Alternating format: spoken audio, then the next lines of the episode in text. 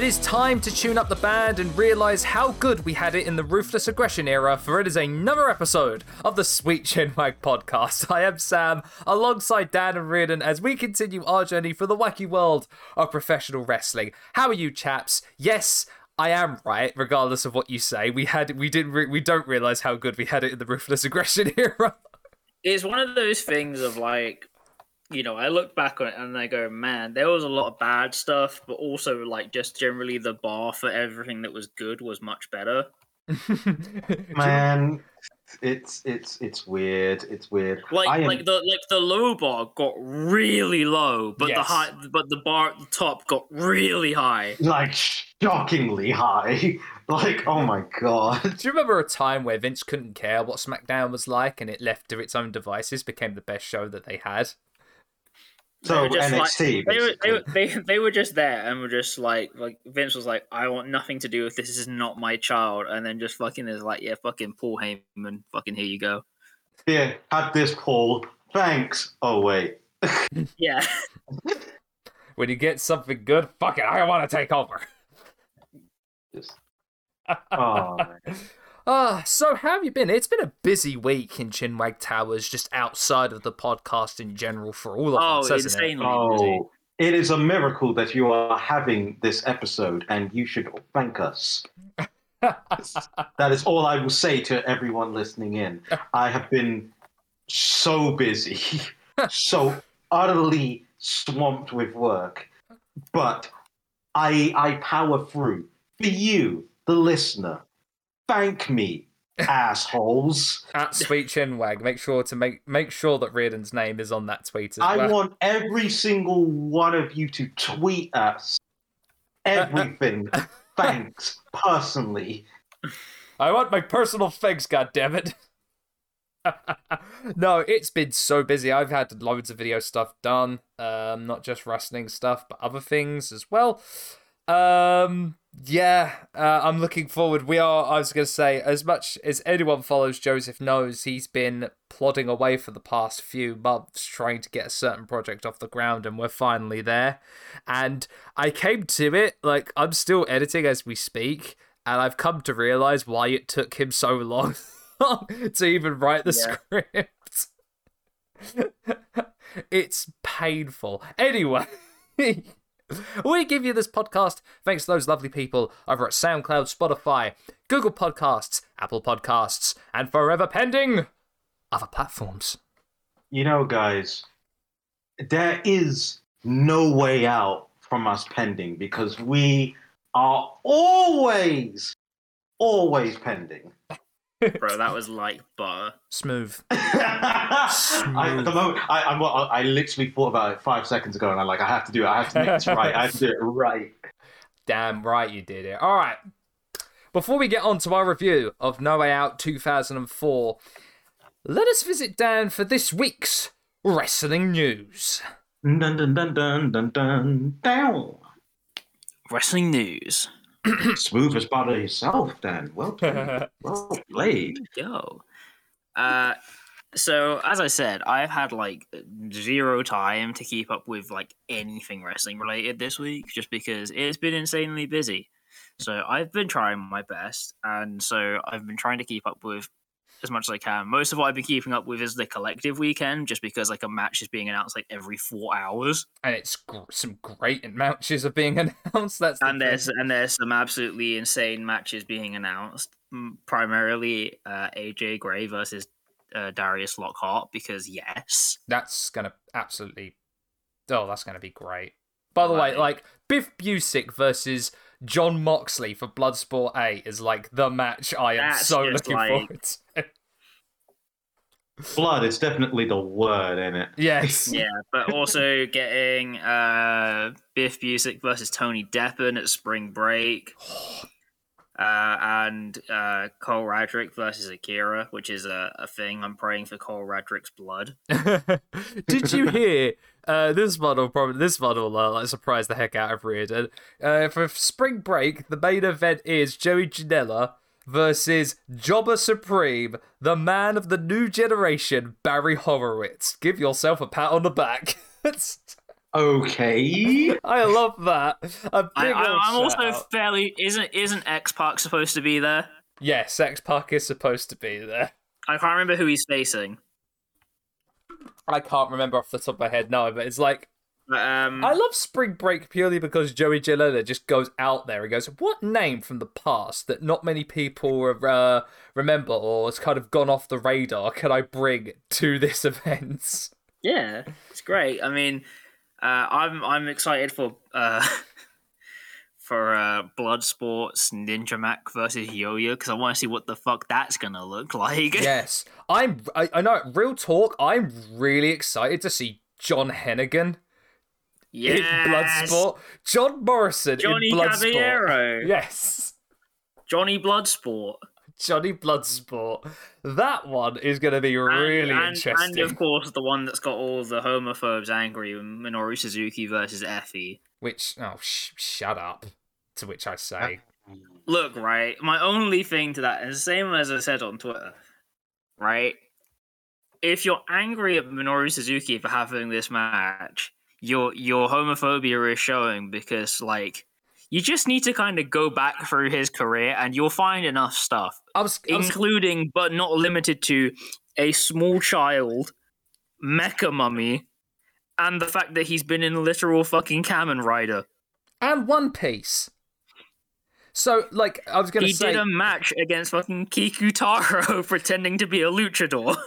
Yeah, I was going to say, clearly the people that are angry do not know a single damn thing about Minoru Suzuki's career in Japan.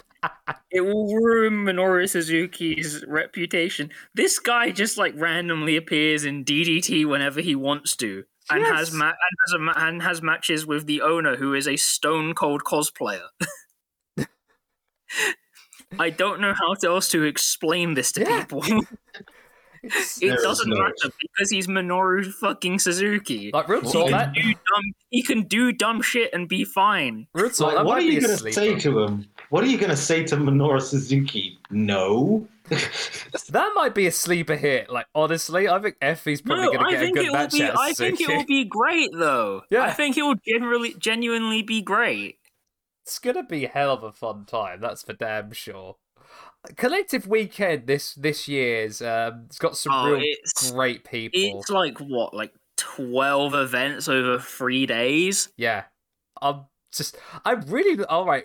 I'm also really looking forward to Big Gay Brunch because there's some really good names in on, on that show as well. There is. Again, every time I think of Big Gay Brunch, I still think of Nick Gage and um, the the Razor Effy, hit Ramon me, Effy, hit me up. We need to talk. and the that don't look like Razor Ramon. I love that man. Oh, I love Nick Gage far too much. Um, Oh, speaking, speaking. This is just this is just twig me on because I did say some. I did say to Scotch we were going to talk about it. Um, guys, this weekend, are you controlling your narrative? oh, fuck off. fuck right off. I don't know what's happening. Guys, I don't see what the problem is. I don't know. All the talent, are, all the talent are absolutely fine. I don't know why you'd have an issue, I don't know what's gotten into EC3, but something clearly is messed up. dude. He's on the crusade against fucking big seasoning. What the fuck is happening? I love. That's a genuine thing a person wrote and put on a website to sell something. I fucking love it. Fucking big seasoning. Fuck me. Guys, it's okay. You can go. You can go in the rant room and yell at a wrestler for fucking three minutes or whatever Fucking for like hell. fifty dollars, That's still a rip-off. No. and they have they have to stand there and they can't respond to it. That's totally not abusive in any way. hmm. It's- uh, My guy, my guy said parasocial relationships, but make them negative. Damn, son. Jesus. Oh, so on uh, we've got the collective weekend, all of that announced. Really looking forward to that. Um, the only thing I can tell of you chaps that was notable from Raw, um, and SmackDown actually was title changes. We had Finn Balor winning Yeah. the United States Championship, and Ricochet is now the Intercontinental Champion. That's See, I'm happy because I'm like, you know, Ricochet's getting a title and whatever, and like, you know, oh, this could be a little bit of a push and a little bit of legitimacy. Uh, But it's come at the cost of Sami Zayn having a match against Johnny Knoxville at WrestleMania Night One. Yep. And I'll be honest, I don't know that that makes it any better for me. Hmm. Mm. including but also not limited to uh, that SmackDown announcement that we're having Austin Theory versus Pat McAfee, which is going to be a thing. Oh, we'll talk about Pat McAfee in a moment. Uh, Actually, we, we we will talk about that. And look, right, maybe Austin Theory can show to me that he can work as a base, Mm. but just something in my head is telling me no. yeah. something in my head is telling me this is a dangerous position to put Austin Theory in. yeah. Yeah, I, I do agree. because like you know when you think about who what was happening in the previous matches that Pat McAfee's had there's been Adam Cole Yeah. You know there's been the other people to help provide the base not to say that Pat McA- Pat McAfee isn't like got wrestling down he clearly has Mm-hmm. he clearly knows what to do but I'm just like uh, I agree. eh. It's it's gonna be a weird one. I tell But you hey, what, we're we're getting fucking Sami Zayn versus Johnny Knoxville, so it might it might just it might just be that Johnny Knoxville will be the best celebrity since Floyd Mayweather in a WrestleMania match. who knows? I tell you what, lads.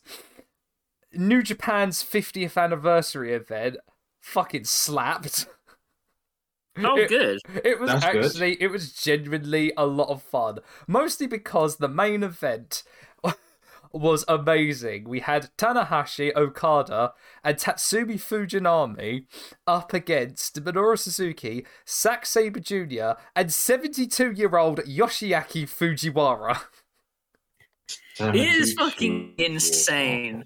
Like, like what I genuinely, though, like Japanese wrestlers of a certain generation are genuinely built different. No, they just they they generally don't give a fuck.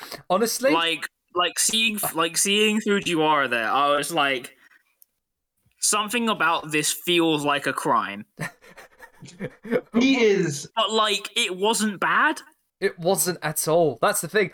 The, it, I could, I could honestly think it's an early shoot-in for match of the year, with how, with how entertaining and good it was, and uh, just a great moment of like a father and son spat of Suzuki getting the shit slapped out of him by Fujiwara. it's like, hey, what are you doing? I'm No, doing exactly what what are I'm you- doing. It's like, what do you? It's just like I'm tagging myself in. You can't. You're an old Get man. out. Dush. I, I legitimately think, you know what? It might literally be like I am 72 years old. If I die, I die. Whatever. Whatever. Look, I staked my claim as a legend. I have an armbar named after me. So shut up. See, but the thing, the, the thing is as well is that like obviously I saw people like commenting about stuff like, oh, like what's this?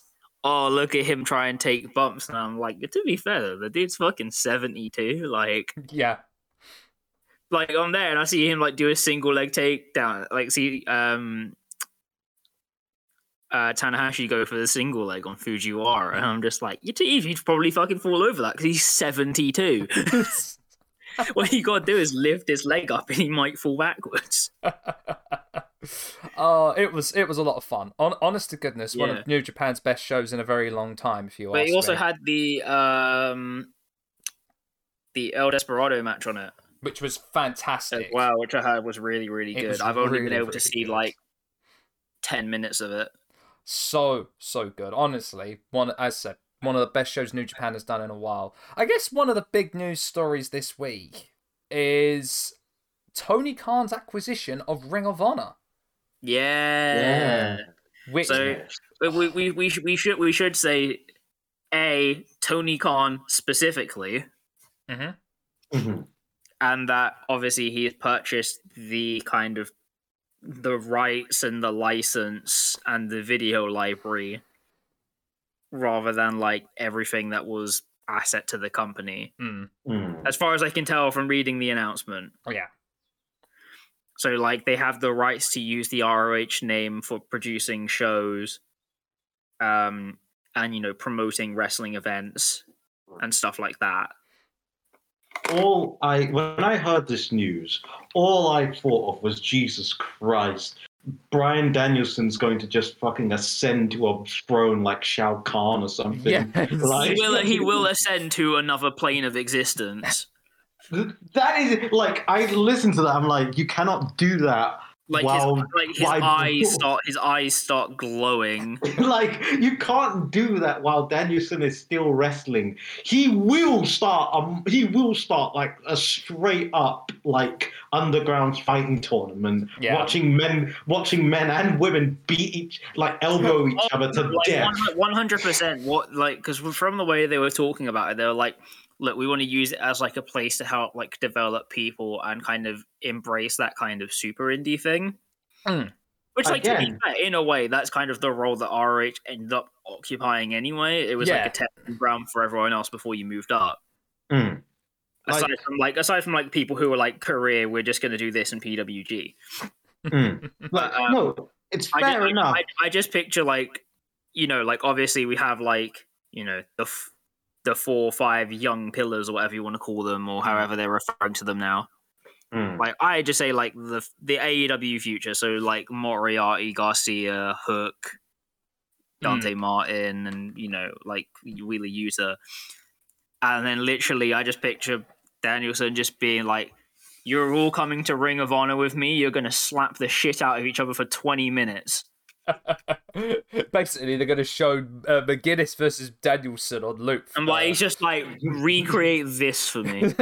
Literally, oh god! It's lit. I need you to wear this. Hands, hands. McGuinness is ring ring gear. Just like I, I, I don't see. I bought an I- iron for you.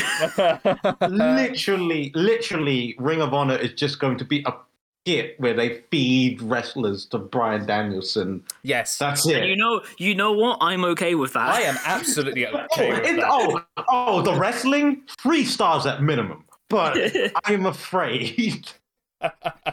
Honest to goodness, though, um, this is going to set up a very good, strong base. Uh, if they ever Yeah. do go to a streaming service, um, it's Well, really nice to be able to see Ring of Honor. Uh, I'm just gonna, I'm just gonna say, if they go to HBO Max, that's cringe for the UK, That is because you know the because then thing- that will probably mean that we'll have to have a Sky box or a Sky TV or a Sky Now TV subscription, and I'll be honest, I don't want that. me neither. Yeah, No, no, no. no. Huge cringe, unbelievable cringe. Honestly, I feel like maybe AEW should take the route of a possible um, independent streaming platform because it's done well. It like the network over in Europe has done absolute gangbusters for the WWE, so I can't see why they shouldn't, why they couldn't do that. Maybe it's like HBO Max for the US, an independent. I, I don't know. I don't know the Well, like, well, like, yeah, like I imagine, I imagine it's probably just a convenience thing because you want everything in the one place, in the one place. But obviously, Yeah. WWE was like got like, you know, like two billion from NBC or whatever for Peacock. Or you put it on ITV's new streaming platform that's coming out. Hell yeah, let's go. Um, but yeah, so then you have like, you have all that, all that stuff. But then you know, like to be fair, they could do HBO Max for the US and then be like, oh well, we can just release something else for say like Europe. yeah, Or maybe they can just give us HBO Max already. See, that would be and that would be another option. But from my experience, apparently U.S. companies are really bad at keeping up with European data laws that came out in uh, 2018. Because I this is this is a random like way that I found this out. Um, I was talking to a friend about watching Lucha Underground, Mm. and the thing is, in the U.S., it's on a platform called like Tubi. Mm. Mm. So I was like, oh, okay, then let me like have a look in. And I looked at it and I went onto their website and like, unfortunately, uh, Tubi is not available in the EU due to EU regulation that from like 2018. And I was like, how have you not changed since then?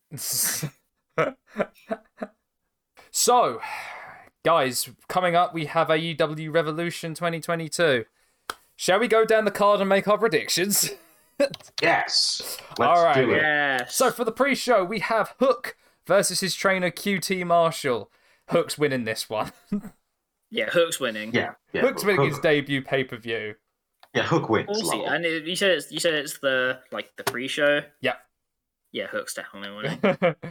uh, next match is Leyla Hirsch versus Kris Statlander.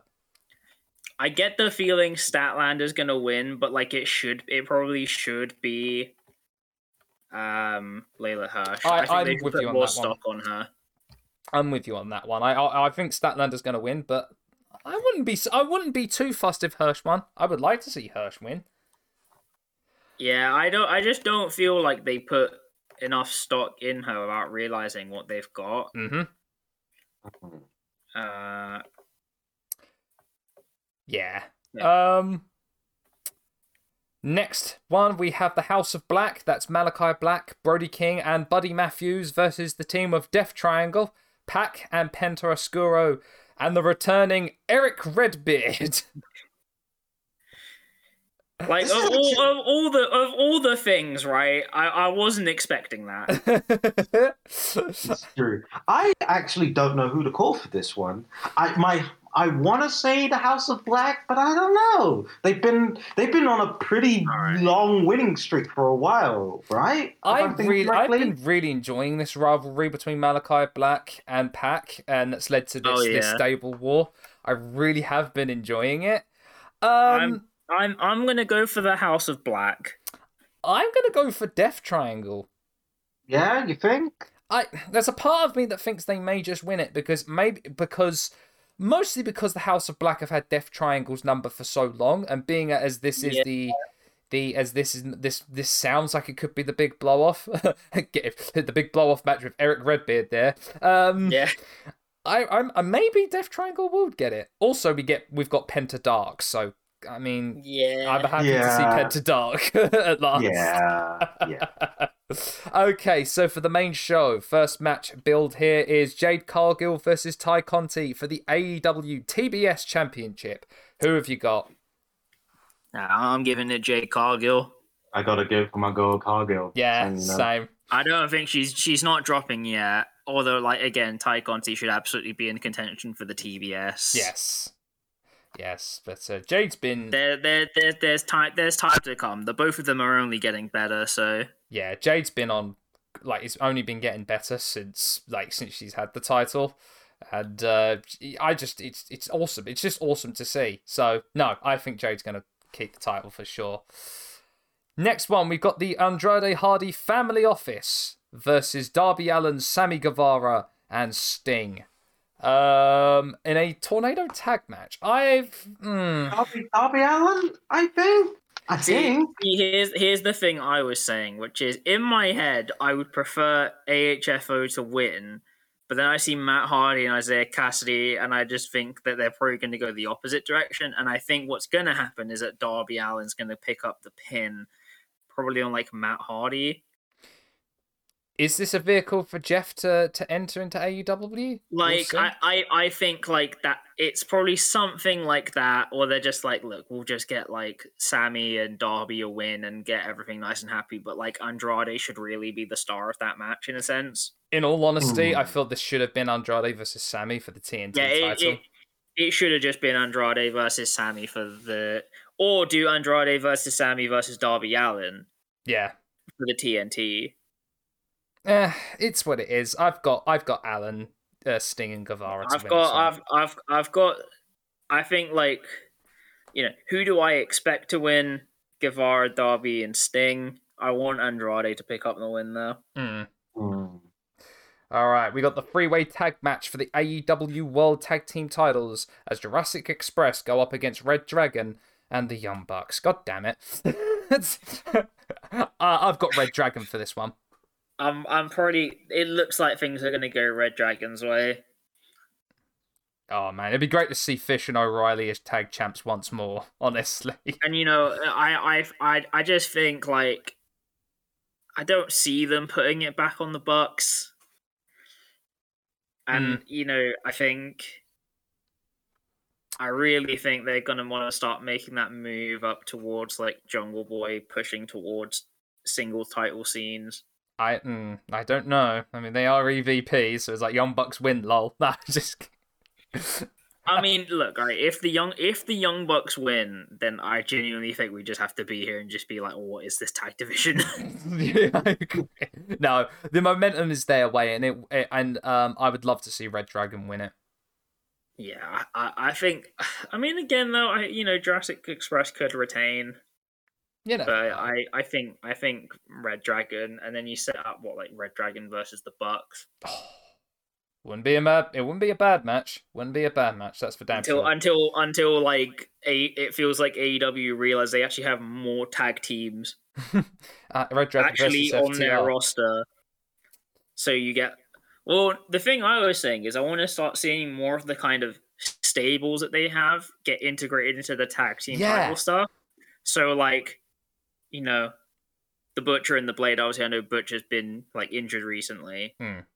But like Butcher and the Blade, the House of Black, Death Triangle. Yeah, it'd be good. No, Start honestly, start in, start integrating them more. Team Ta- hell, Team Taz. I'd like to see Starks and Hobbs at least have a couple of tag matches to try and see if they can be into contention for Hell. the titles. Hook and Hobbs. Yeah, it'd be. gr- It, uh, honestly, I think they need to do it to really beef up the tag division, rather than it just being, oh, it's the Bucks and then everyone else. It's like here, here- here's our revolving door of the same four people. Hmm. Yeah, There. I think there's poss- there's possibilities. There. There's poss- there is way too many possibilities. Come on, Tony, you've got it at your grasp. Anyway, next match. Oh, this one I'm looking forward to. Jon Moxley versus Bryan Danielson. This one's going to be a bloody affair, that's for sure. Dude, I actually straight up don't know what direction you're Yeah. gonna go with this. Yeah, I mean, any direction is a good direction, so I'm I'm legitimately cool. Any any way it goes is good. I think. Yeah. we I mean, I think we're guaranteed a good match regardless. Yes. I really Um, like the story leading into this. This is one I'm genuinely liking. Yeah. Um, Um. I I think I think there is more potential going forward for Moxley winning mm, than Danielson winning, which is why I'm gonna say Moxley. It in a in a in a storyline kind of way. Well, I, I was I was gonna say because more obviously, like. Jon Moxley is like you know big face right now, so Danielson winning like runs big heat, yeah. but also I'm not Bully Ray. Um. so, what what you know, it's a tough one to call actually because it depends on the direction they want to carry after it. Yeah. I'm with Riordan in the sense that um, with with the reasoning but for Moxley winning. Here, here, here's something. Does this match have a stipulation? No, it does not. Outside shot, time limit draw. Ooh, Mm. that's a good shout. That's a good. That's shout. actually a very good shout. I guess the future of this is: could you see these guys teaming up to form a uh, a stable of bringing the young lions in? see see the thing is is the way i would envision that going and i'm just saying this in the most spitball i'm talking right off the top of my skull is that they agree to it they bring them in and then at some point they'll split. Yeah, because then you'll have dante martin so you have garcia moriarty yuta hook is with team taz and then I guess the fourth person, like who who who would you have as the fourth? Because I don't know that Dante Martin really fits into it. Mm. mm. I would say Dan- I, I again it's that thing I probably would have picked Dante Martin if if it were me. Brock Brock Anderson. It's a shout, you know, Hmm. you know. But like, I, I just get the feeling they do that, and then it would be like, then they split, and then it's like, you know, I mean, if there was an opportunity for me to bring in someone for a contract, it'd probably be at this moment. It probably would be Darius Lockhart. Yeah. for that stable because that would just be I think that for me if I was a fantasy if in my fantasy booking way and if I had the same amount of money as Tony Khan for that John sort of Moxley thing. makes a call and he's like, "Yo, could you get Shoulder over here for me?" Shoot! Oh, could you imagine getting Like, bring my- in there? Bring my bring my murder child with me. That would be incredible. That is that honestly would be a good shout. hey, you know what? I'm gonna run with it. Outside shout. It's like it's down on the card, but time limit draw. Yeah. Good shout. Good shout. All right, next match: Jericho versus Kingston. Uh, I don't. Eddie, I- Eddie Kingston wins. Eddie Yeah. Kingston's winning. It better be if it's any other option, it's wrong. I'm sorry. I- I- I- I- we're go- we're dealing with face Jericho. For, s- uh, I don't face- care that we're dealing Nah, with face nah, Jericho. nah, Eddie I- Kingston is a bigger face than face No, Jericho yes. right No, now. no, no, no. I, I, I don't. I. It, it would make no sense if Jericho picked up the win. It's got to be Kingston. It's got to be. If if Kingston loses, I will be legitimately shocked. Same. Ki- I, I think Kingston wins this, honestly.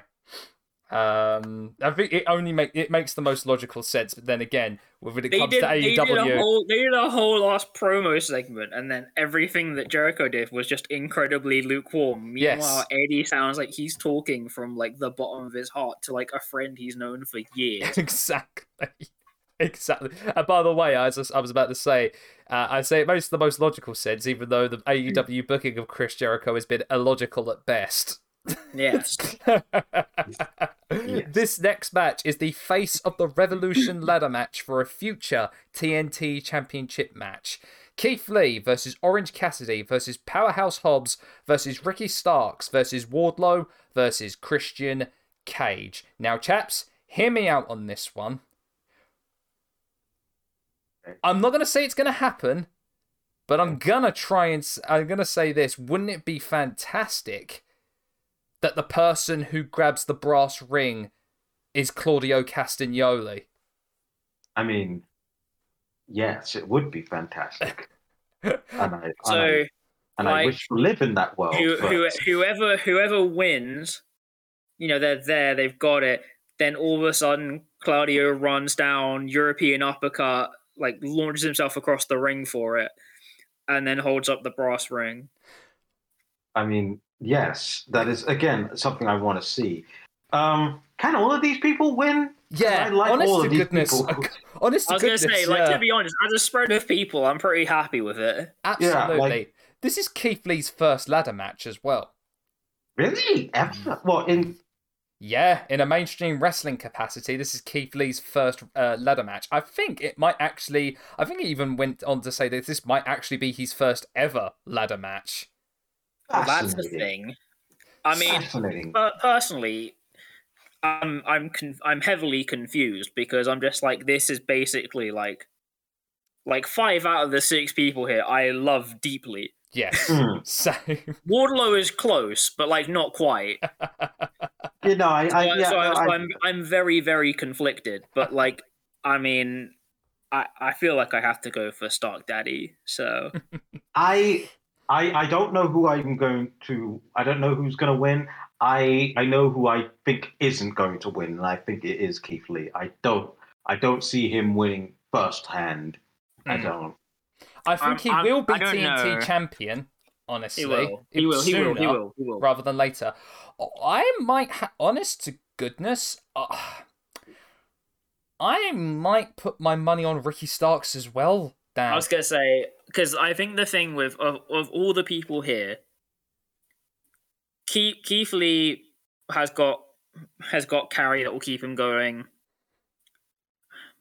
Maybe Wardlow Mhm. because then that could set because to be fair that could be a setup for the MJF stuff That could be. because it's the thing of oh any titles you get I own Yeah. and things like that. So it could be that he gets the title match and then like MJF inserts himself or Mm. you know, he gets the title and then MJF ta- takes it off him, whatever. Hobbs, I definitely think should be in that contention. Yes. I just don't see it happening here. The great thing about Orange Cassidy is he doesn't need titles. Mm-hmm.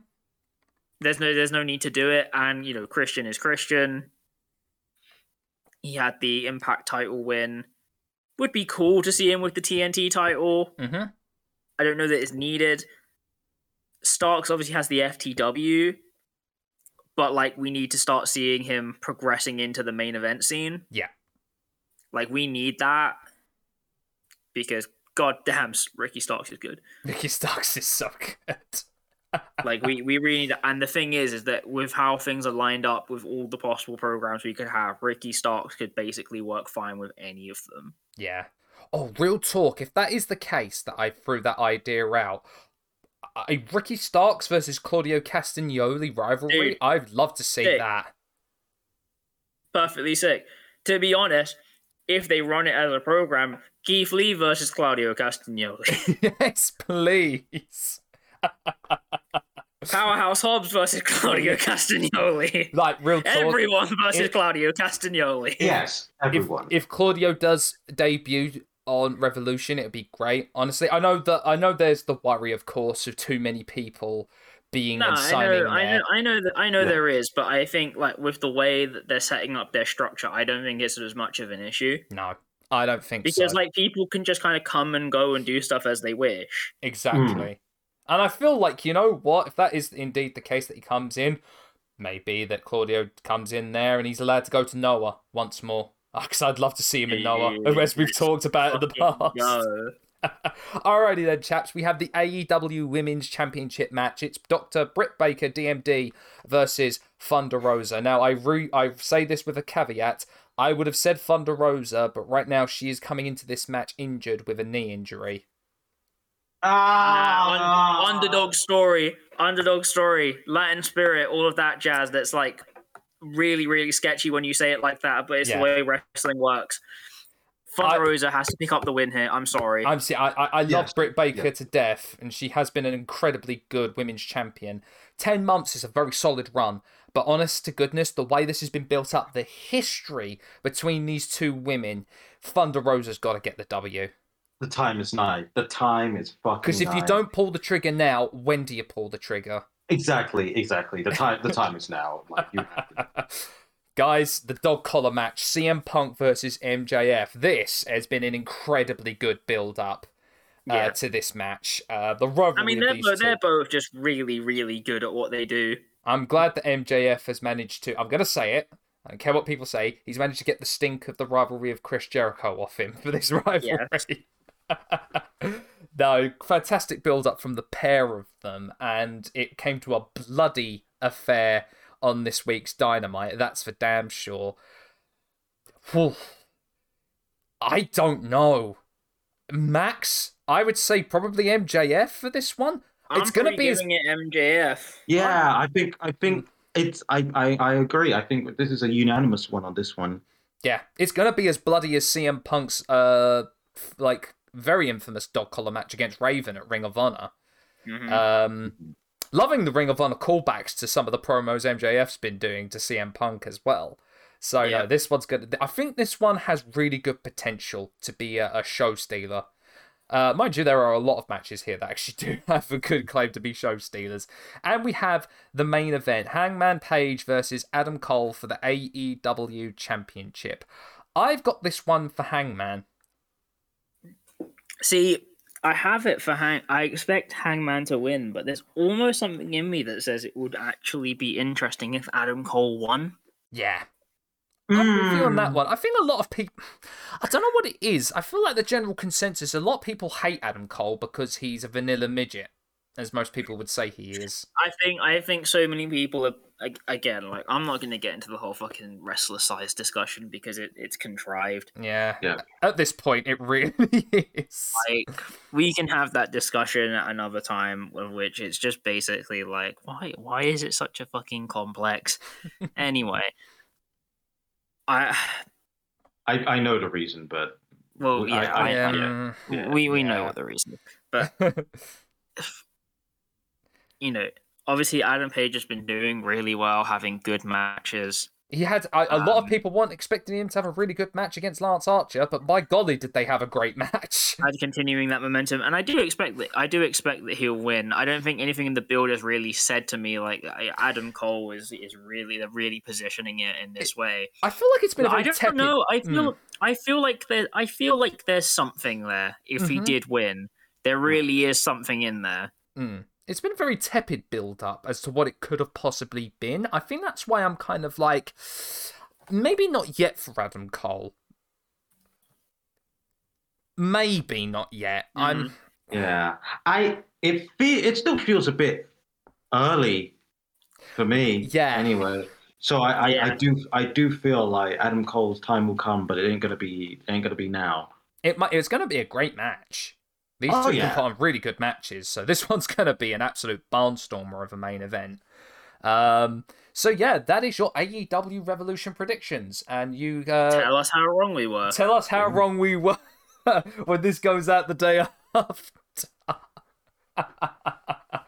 All right. Uh, are we, is there anything else in the news, Dan, or are we done? I think we're done. Lovely jubbly. Riordan, what do you have for recommendation corner, sir? Guys, what do you feel about being so busy you haven't watched anything? Oh, that's, that's, that's a mood. It's it's my weekly schedule. Well, you're in luck. Sleep. Sleep I is have your recommendation. Oh, sleep is my recommendation. I have been so busy that I haven't watched anything. However, I feel it remiss. Apparently, the Batman is really good. I'm glad to hear Say the line, Riordan. No. okay, look, I'm gonna I'm gonna put myself out there. I'm extremely, extremely done with grim gritty Batman. I'm done. Like, and I have been I have been tapped out for so long. I think that- that- I think the thing is right is that there was one film that got it right, and then everyone. I think we should have just been like, okay, that's enough. Yeah. Yeah, but no, we we never did, and it's gotten so ridiculous to the point where I wasn't. I wasn't. I was like, I'm not looking forward to seeing this one. I'm really not. Mm. But Mm. but it is directed by Matt Reeves of um, Dawn and War for the Planet of the Apes, two Yep. of the greatest sci-fi movies of the, of the 21st century, and also Cloverfield, which actually slaps. It wasn't J.J. Abrams; it was Matt Reeves who directed it. Everyone always thinks it's J.J. Abrams. Nah, man, because it was actually coherent, but we won't get into it. But we won't get into that. Uh, apparently, Matt Reeves pulled it off. Yeah. I'm going to be seeing it hopefully this weekend. So, give, I've been, yeah, I've been Yeah. planning on seeing it, but I'm also just like I also don't have time and don't feel like I want to fit time to go to the cinema into my schedule. Ex- yeah, Yeah. I- from what I've heard, it's an incredibly good detective film. Actually, a lot of people have been Yes. telling it's not a good. It's it's not no, it's not that it's a good superhero film. It's a really good procedural, like a police procedural film. And I was like, wow, wow, they got Which the is- detective part down of they, Batman. they, they finally did the thing. They finally did the thing. Also, So- apparently, Robert Pattinson's mm. really good as Batman and Bruce Wayne. So, I mean, Yeah. who would have thought? I mean, the guy was fantastic in The Lighthouse. Oh, yeah. Oh, you know what? You know what? Bun that. Bun that. My my recommendation is The Lighthouse, which is currently which is currently at the time of this recording on Netflix. Yes. featuring Willem Dafoe and Robert Pattinson going insane in black and white. It's- it is yeah. a fantastic, weird ass, creepy movie. That is my recommendation. Now, fuck, fuck the Batman. Go watch The Lighthouse. Robert Pattinson is incredible in that movie, and so is Willem Dafoe. Go see The Lighthouse. That's my recommendation. We did it. We, did, it. We got it. All right, we've been gone a while from it, but it is time for this week's installment of the Six Degrees of Jarrett. Dan, you've got you've had two recommendations. Who I've have you got? given two recommendations by uh, my lovely friend Jay from over at Untitled Wrestling Podcast.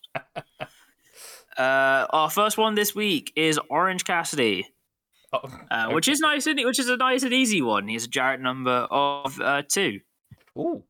from Orange Cassidy versus Chris Jericho in the Mimosa match.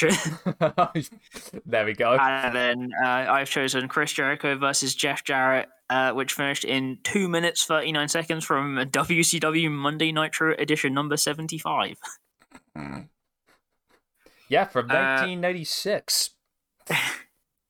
Um, and then our second one is Jeff Cobb, and this one was a little bit more complicated. Ooh. Okay. I think I found uh, the best route, but I, I, I basically I got it down to four. Okay, Oh, that's the most. That's the most. Uh, there there might be room for optimization in here.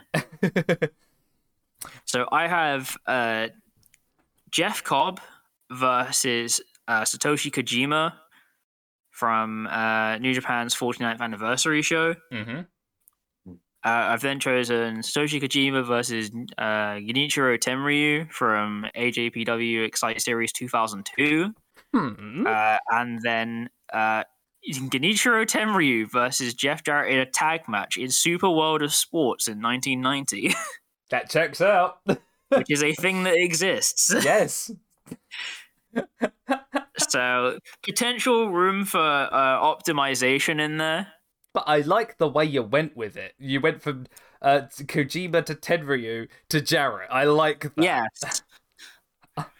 so uh, yeah, again, still the record remains at four. Nice. Ah, We'll get to six eventually. We'll, we'll we will get to six. I, I think maybe I have one for six, but we'll have to. We'd have to go. Oh, it. do you want to save that for next week? yeah, yeah, yeah. Save Okay. that for next week. Um, alrighty then, chaps. It is time to get on to our review of WWE No Way Out 2004 from the famous Cow Palace in San Francisco, California, USA. Total attendance of 11,000 people, although they opened the gates late because I believe it might have been weather issues or timing issues with the arena, so people were still pouring in as the second match was going on. Uh, and they and they and they were going to delay the event for half an hour, but I believe they had the pay per view companies weren't allowing them to. So, with a total pay per view buy rate of 0.50, we are joined on commentary by Michael Cole and Taz. Yes, this is the first SmackDown uh, exclusive pay per view of the year when we were still deep in the Ruthless Aggression and the original brand split. So, what was happening in the world of professional wrestling in the year of our Lord 2004? I'm glad you two asked. Actually, you didn't ask at all, I asked. so, the big story coming out of 2004 was uh, Brock Lesnar, uh, rumored to be leaving World Wrestling Entertainment, looking to get a trial for the Minnesota Vikings in the NFL. This indeed ended up turning out to be true, and his contract was coming up in at WrestleMania 20. Also, unfortunately, as as future would tell, or fortunately, in a case of most wrestling fans, Bill Goldberg had an, only a one year deal uh, with his contract, and that was coming up at WrestleMania, and he chose not to re sign two days before WrestleMania 20. And the rest is history. so they were going to give the original victory, I believe, to Lesnar, but then he quit uh, to go to the NFL, and then the Bill was going to get the win, but then he told Vince he wasn't resigning, and then Vince got angry, and so they ended with Stone Cold stunnering the pair of them. So, on the Raw previous to this, we had kind of like a build up of rivalries leading up to the pay per view. Uh, well, uh, leading up to WrestleMania, actually, for Raw. We had Chris Jericho and Trish Stratus defeating Matt Hardy and Molly Holly. Uh, Steven Richards versus Ric Flair in a singles match. We had Kane versus the Hurricane in a squash match. And then in an intercontinental triple threat match, Randy Orton defeating Booker T and Rob Van Dam in the main event. So not much going on on Raw in the lead up to this event, and of course building up to WrestleMania. Although that that that Randy Orton, Rob Van Dam, Booker T. I hope that I got. I'd never seen that match. I hope it was good. It was really good, and this actually was the um, inspiration with this match for Booker T and Rob Van Dam to become a tag team. And that really Fascinating. weird mixed version of "Can You Dig It" and "One of a Kind," if you remember from WrestleMania. Isn't Oh. it just the one where the first it's literally just Booker T's intro and then one of a kind? yes, Oh, I know. what I know. creation. I know for. I know for a fact they should have gotten like, like, rest in. Rest in peace, J Dilla. But I swear, if they got if they had gotten him, he would have made that sing. yes, he absolutely would have. in the SmackDown in Tacoma, Washington, uh, in the lead up, uh, the go home show for No Way Out, we had a non-title match. uh, as Rey Mysterio, accompanied by his good friend and boxer Jorge Paez, defeats Tajiri. Uh, we had Of course, Danny Basham with Doug Basham and Shaniqua defeating Scotty. Too Hottie. it's Bowman Baines. Bowman Baines. Hardcore Holly defeats Rhino via DQ in 5 minutes 10, and for some reason, with no build up, this led to a match at No Way Out. You asked me. A great booking. Uh, I think I think it was literally a thing of they were like, well, shit, we've got a place on the card that we need to fill, so we can just send out two people to do something Yep. to fill time. Bradshaw with Far Rock defeating Shelton Benjamin. Charlie, yes, I said that deliberately. I said that deliberately before anyone gets to me. And in the main event, we had a tag match of Eddie Guerrero and John Cena defeating Brock Lesnar and The Big Show. Of course, this gives Eddie advantage leading up to the main event of No Way Out. Would you like to know what was going on in New Japan at this time? I'm I'm intrigued. Wait, this leading- is two thousand. This is two thousand four. Yes, we were uh, right in the midst of Fighting Spirit. Uh, the Fighting So I was gonna say we were like right in the midst of fighting spirit, and then I imagine. I'm just I'm I'm just trying to think for a second. would we have had we would have had like the start of an early Tanahashi? We did. We would indeed. As a matter of fact, Tanahashi was on this card. Uh, um, actually, I, yeah, was he on this card? No, but I tell you, actually, no, he was in the main event as he was in a tag team with Blue Wolf and Shinya Makabe uh, in a losing effort to Hiroshi Tenzan, Osamu Nishimura, and Yuji Nagata. Also, on- yeah! also on this card was the former Bart Gunn, Mike Barton, and his tag, What a with his tag team with Jim Steele defeating El Samurai and Jushin Liger. That's a, that's a fever dream. We had we had Bryan Danielson as the American Yes. Dragon and Koji Kanemoto defeating Heat and Ryusuke Taguchi. okay. We had Masayuki Naruse and Yukata Yoshi defeating Katsuyori Shibata and Makai number one. what? Tiger, What? Ma- Tiger Mask defeating Curryman. Yes, let's go. And soon enough, American Dragon and Curryman would be a tag team. Uh, we should say, just for clarification, for anyone that doesn't know, Curry Man is Christopher Daniels. And my one of my favourite gimmicks for some bizarre reason is Curryman. one of my favourite masked gimmicks, anyway. I think it's just It- because It is genuinely like it's con- it's confusing but impressive in equal spread. we had Toriano uh, in a losing effort to Wataru Inoue. And then in the in the first match, we had Naofumi Yamamoto defeating Hiroki Goto, the young boy, Hiroki Goto. Young Hiroki Goto. so with that, it is time to get on straight to our review. No, co- no cold open pro- promo package. We're getting straight into the action with Sable and Torrie Wilson coming out. Um, yeah, I'm they were doing. They were like hosting. they were hot dogging and grandstanding. to, to, to kind of like hype Like- up the crowd. I imagine most of them were pissed off because it'd been delayed. So yeah, let's get the yeah, eye they were just out. like, we'll get Torrie Wilson and Sable. Like this was peak 2004. Oh me. yeah, yeah. Uh, How uh, honestly, right? How horny on edge were Taz and Michael Cole through this? Uh, yeah, you, you know what? the fun, like, do you know I mean, the obviously we know, right, that like WWE, like at any point before like 2012 was like aggressively horny. Yeah. But Yeah. like they're surprisingly horny on this. Yeah, You know what? Actually, it's and you know what surprises me. Taz is the less horny of the two. actually, that comes as no surprise. Ta- Taz stays faithful, brother. Also, uh, I have to say this. Ta- Taz, Taz cares less about the uh, Taz cares less about being horny and cares more about the technique on that rear chin lock, brother.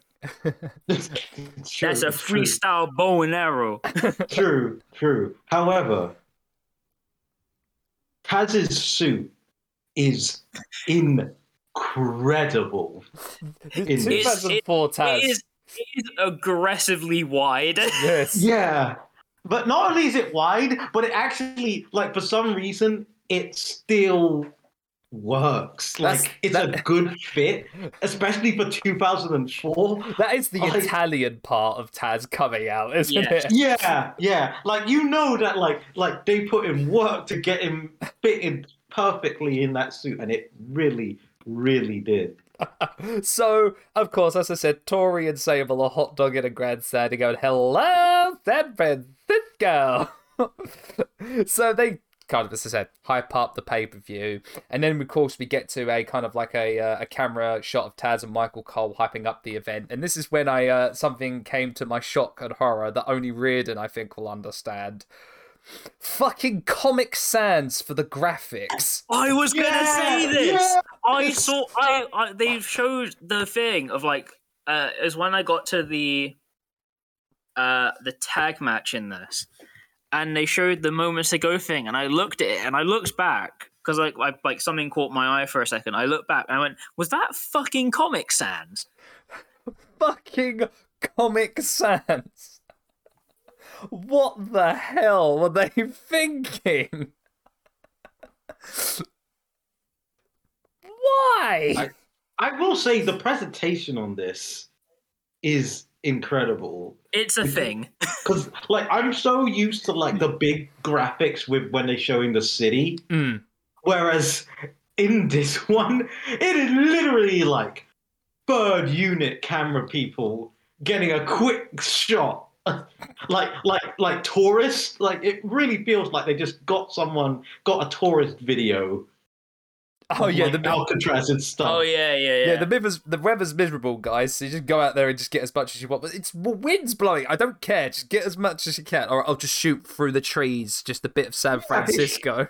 literally just shooting through the trees Of course, after we get like the welcoming from Taz Michael Cole from the Spanish announcers, we get the opening promo package, the I've been here before pa- promo package, which for some reason sticks out to me especially because this this promo package played every time I would watch WrestleMania 20 on DVD, so it's kind of ingrained into my mind at this point. I love it though. I do love Oh, this promo package. It's really good. It's it is really really well done. um just again it just sets the story and the build up to this match perfectly. Brock looking straight through eddie focusing more on trying to take on goldberg and that confrontation and what that'll lead to. And eddie being betrayed by his entire family finally getting the chance to be in the main event and he and telling brock do not take me lightly because i will not make this match easy for you great build up honestly Uh, like uh, the quintessential david goliath storyline if you ask me um this uh, this pay-per-view's theme song is crossing borders by Rey mysterio honestly it's quite a bop i'm when not they, gonna lie When they did the um, was it WWE the album? i think it was the originals uh, yeah, WWE, WWE originals, originals. which has such classics Of which can I just can I just say right? Having the having the the pay per view song for No Way Out being crossing borders, I really think misses a point. yeah. like you like I'm not- I wasn't going to say anything, but. but no, I was going to say uh, the WWE originals has such classics as uh, "I Don't Suck" by Kurt Angle, uh, "Basic Thugonomics" by John Cena, and "Put a Little Arse on It" by Rikishi. I don't care. Rikishi pulls out like the best soul banger of like it. Look, it doesn't need to be as good as it is. Put a little less on it. Anyway, I don't care, right? Look, people can argue me. Go listen to it. You'll be transported to another world. okay, so we are in, and we are for the first match. It is a WWE Tag Team Title Handicap match as Rikishi and Scotty Too Hottie put on put their titles on the line against the Bashams and Shaniqua. Ah, yes, Shaniqua, the dominatrix, and her submissives, the Basham brothers.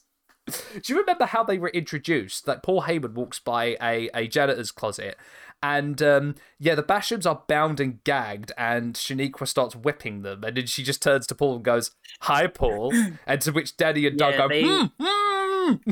They were doing a whole like BDSM gimmick. Yes. Riordan right now is in silence. Mm. I see. so that's how it happened. yes. Yes. like, Well, all right then.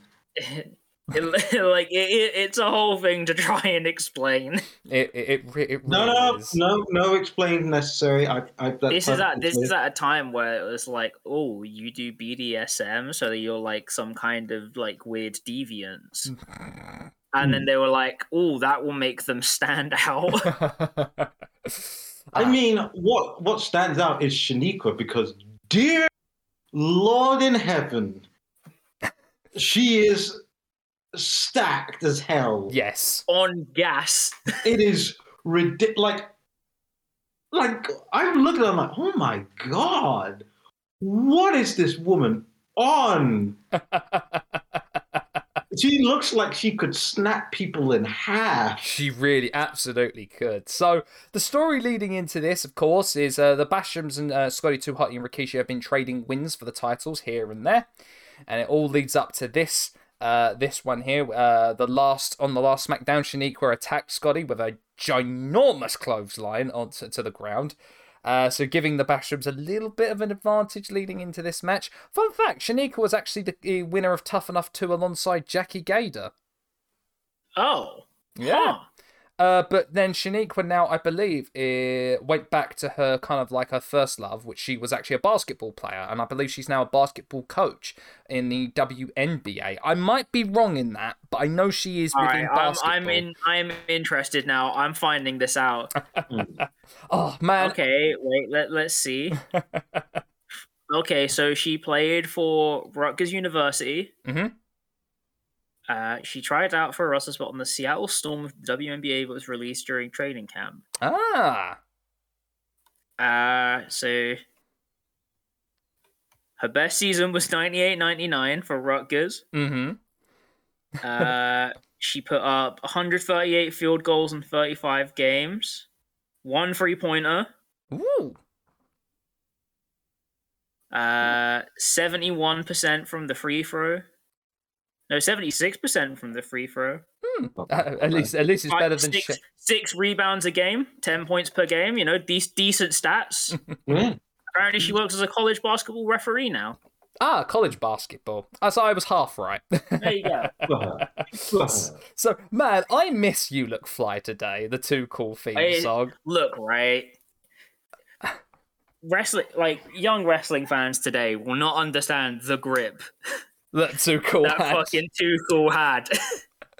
Also, may I just give a shout out to Scotty's uh, gear, the No Fear motocross pants and the Converse. Yeah, you know what? I looking at that, I'm like, this shouldn't work, and yet it absolutely works so well. Oh, wrestling in Converse though. I was like, you did it way before AJ Lee did. I I I, I applaud you. Scotty. Yeah, pioneer there. also, uh, Taz, before the match begins, just bringing out the show, saying chauvinistic in his commentary. yeah. I was like, Yeah. Has it? I I know a Taz new word, brother. Insipid Taz commentary. Please, Taz, never ever change. Just, um, my thoughts are, I did not expect Shaniqua to actually properly get into this match. Ooh, oh yeah, no, this is a handicap match. Yeah, uh, but she does, which was, and like that, oh, that like lariat that she gives Scotty Too Hotty was disgusting. Oh, And, uh, and actually, uh, actually, it, it, it really came down to a um to a thing I noticed in in this entire pay per view. The sound is really good, and Mhm. also made me wince multiple occasions. yes. Yes. Because like I don't know how they hooked it up, but someone was doing their fucking job because some of those hits sounded nasty. Yeah, all they oh, for some reason SmackDown always had really good au- like ringside audio, so you could hear that stuff. Like Mm. it's always I always noticed with SmackDown around this time is that you could like with, when it always sounded really loud, like the enzuigiris, the kicks, and and just the hits on the mat as well. Always sa- like sounded like yeah, they always loud. had really good crisp sound. So again, the kind of guess the storyline in this one is kind of like Rikishi trying to stink face Shaniqua during this entire match. I mean, it, it's that it's that weird thing. they were just like, we were doing this, and then it's literally just. I get the feeling that the entire match builds up to, all right. So when's the woman getting hit? Yes. Yes. So, with his first stink face attempt, it's thwarted by Doug Basham, uh, to which Doug tries to lead onto the event offensive by delivering a headbutt. And he should know the rules in wrestling that you cannot headbutt a Samoan. Yeah, that, you that will is get hurt. heritage. Also, Taz's line here, I absolutely love. Oh, Rikishi's got a large bum and a large dome. Oh man. It's just the commentary is just like Rikishi has ass. I mean, they're not wrong, but it's still interesting to hear. Also, I've rarely seen Scotty kip up to then go into the worm. I was like, that's awesome. I like it. I like it. I liked that one. Uh, but no, he uh, he had to be denied the worm by a sick clothesline from Shaniqua. Oh, it, Just it don't- is awesome. It is one of the most like. Cause that was the thing. I'm like, no, like, Shaniqua is fucking having it, which is really surprising because like we've all um because we've all kind of had this thing of like, will WWE ever do like into Intergender like- matches, yeah. yeah, yeah intergender matches? Yes, no. But with this one, it's like it basically is Mm. like no, it is. It. So I'm thing- kind of like- I've always said I'm- of, will WWE do intergender matches seriously? Yeah. yeah. Mm. And But this seeing one- Scotty Too Hotty get fucking laid out with a meaty slap by Yeah. Shaniqua is like. Like, there was a chance here. There was a chance here, and we somehow were this close to greatness. this close. so I don't know why it didn't. So after an attempt at a Banzai drop, which was thwarted by the Bashams, Shaniqua goes for the clothesline on uh, Rikishi, but Rikishi reverses that into a big Samoan drop, and then we get this Banzai drop for the it- free that, count. that Samoan drop has like is just so good. Oh, it's so great. It's so weird because you're like, it it really shouldn't be, and I feel like I shouldn't be celebrating that fact. Mm. But So- like, it's mm. actually just a really good Samoan it drop. was it, Rikishi's was always really good with the Samoan Yeah, drop. Rikishi's was insane. So The only person who's maybe better is Umaga. Umaga, sorry, Umaga, yeah. Umanga. Umanga. Umanga. So this was an okay opener, quite a solid one to start, but I did get the feeling that they had to rush, like they were kind of like strapped for time. Maybe that was because of the of the delay uh, as well to, Mm, to the yeah. actual start of the show. But uh, so it's like we had to rush, so we make sure we get all of Shaniqua's kind of like the big spots that we had planned for Shaniqua in. Yeah. I, I I understand that, but for me, it didn't bother me too much. It did feel no. pretty, pretty, pretty right, well paced. You know, it's an opening match, and like everyone was doing their stuff and doing their stuff very high quality. Mm. To be quite honest. You get you Yeah. get two established stars like Rikishi and Scotty in there. You're gonna be all right. You're gonna be in good hands. It's Well, it's like that thing that we said though, which is that like I feel like people forget that Scotty Too Hotty is actually like a very good, competent wrestler. Oh, I, I, you, I legitimately think it's just the name. Oh, he's definitely proving that in the indies right now. Scotty's really proven that right now that he's a very competent wrestler. um so yeah, my rating for this one is a 2 out of 5. I feel cuz it's it's a solid opener, but I feel like they should have had a couple more at least maybe um uh, 2 minutes extra and I think they would have been bumped up a little bit more. Great, I mean great stuff from all involved, but I think they were thwarted by time. I I went one and three quarter stars. There's low. like there's some there's some good stuff in this match. Um, but like the kind of the way that everything's building and the way everything's arranged is to get to like a very specific point, and the problem with that is it kind of damages. Like obviously, you only have like seven and a half minutes, Mm. but like you know, every, everything's set up to like all of the oh, wh- like when's Rikishi gonna do this? When are we gonna get the worm?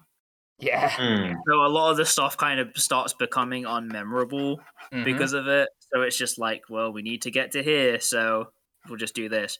But there's a lot of really cool stuff, and like you know, Rikishi and Shaniqua, which is a sentence I didn't think I'd ever say, um, seem to work quite well. yeah, yeah. surprisingly. what have you Uh, got? I'm I'm gonna go for two point nine receding. Hmm. I actually really like and like that that rating aside, I actually really dug this match. It's Hmm. not a, it's not going into the three four stars, which is but I I don't know. I just really really dug it. mm-hmm. Yeah. It was, Yeah, as I I- solid opener. Yeah, I, I will say probably that that that that receding is probably just due to Shaniqua just going all out, and I'm here for it. I'm just straight up here for it. Absolutely. So we get Cole and Taz talking about how a certain person hasn't arrived to take their seat front row at the pay per view. Of course, on the week on the Raw prior to this event, Stone Cold uh, gave Goldberg a front row ticket to No Way Out and warned him that don't do anything that I would do.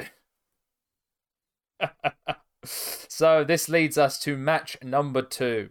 Nydia versus Jamie Noble in a girlfriend versus blindfolded boyfriend match. Oh yeah, do you remember the time that Jamie Noble got an inheritance and spent loads of money with Nydia? I Um, remember the I remember those segments because it wasn't it like they were doing the stuff where they were like pretending they were like country rich, so he bought like a new pickup truck. yeah, and a new Oh, yeah. caravan, and a new yeah, and a new caravan, and Yeah, all and he was like, I was like, I'm gonna take you to like fucking Applebee's or something. yes, go on to Applebee's, baby. And now that something and- like that. Yeah, and now that that song and now that fucking Applebee's song is in my head, and I hate it. I hate it so much. So this storyline is all about them now fighting for the possessions they bought. Um, okay. Um, oh, I, I- may I just say, like, as we get into, uh, as we get to the start of this match, the the blindfold being the black bag over the head is giving me PTSD from the lockdown match between James Storm and Chris Harris. It's also reminding me of the uh was it the one that Triple H did? yeah. God damn it. And then I'm just like I could I just know that I just have that image in my head of just like Triple H with his arms out in front of him, just like walking around. Yeah. So, uh, what what can I say about this one? Uh, I will say that Nydia has a pretty decent drop kick. Pretty damn decent. It's Yeah, pretty damn pretty damn decent. I mean, I mean, after training and training so much in the original Tough Enough, you'd hope that uh, that you would at least have a good drop kick at him. Well, that's the thing. That's what she was doing. So. um, it's a lot of just your bog standard blindfold stuff, where the guy or where one where the opponent like fumbles around and tries to like grabs the ref, thinking it's his its opponent. You know, almost grabs the the opponent, but then walks off. Um, yeah. Nydia doing a lot of hot dogging and grandstanding by just running around, kicking Noble in the butt, and at one point air humping behind Jamie Noble's back. Which You know, as spots go, mm-hmm. I'm not saying I hate it. I don't think it's great. But It's, it's, not very awful. 2004. Yes. Uh, Nydia, I guess I, we could go straight to the end of this one. Nydia goes to the top rope where Noble peeps from the blindfold to where she, to see where she is. He throws her off the top.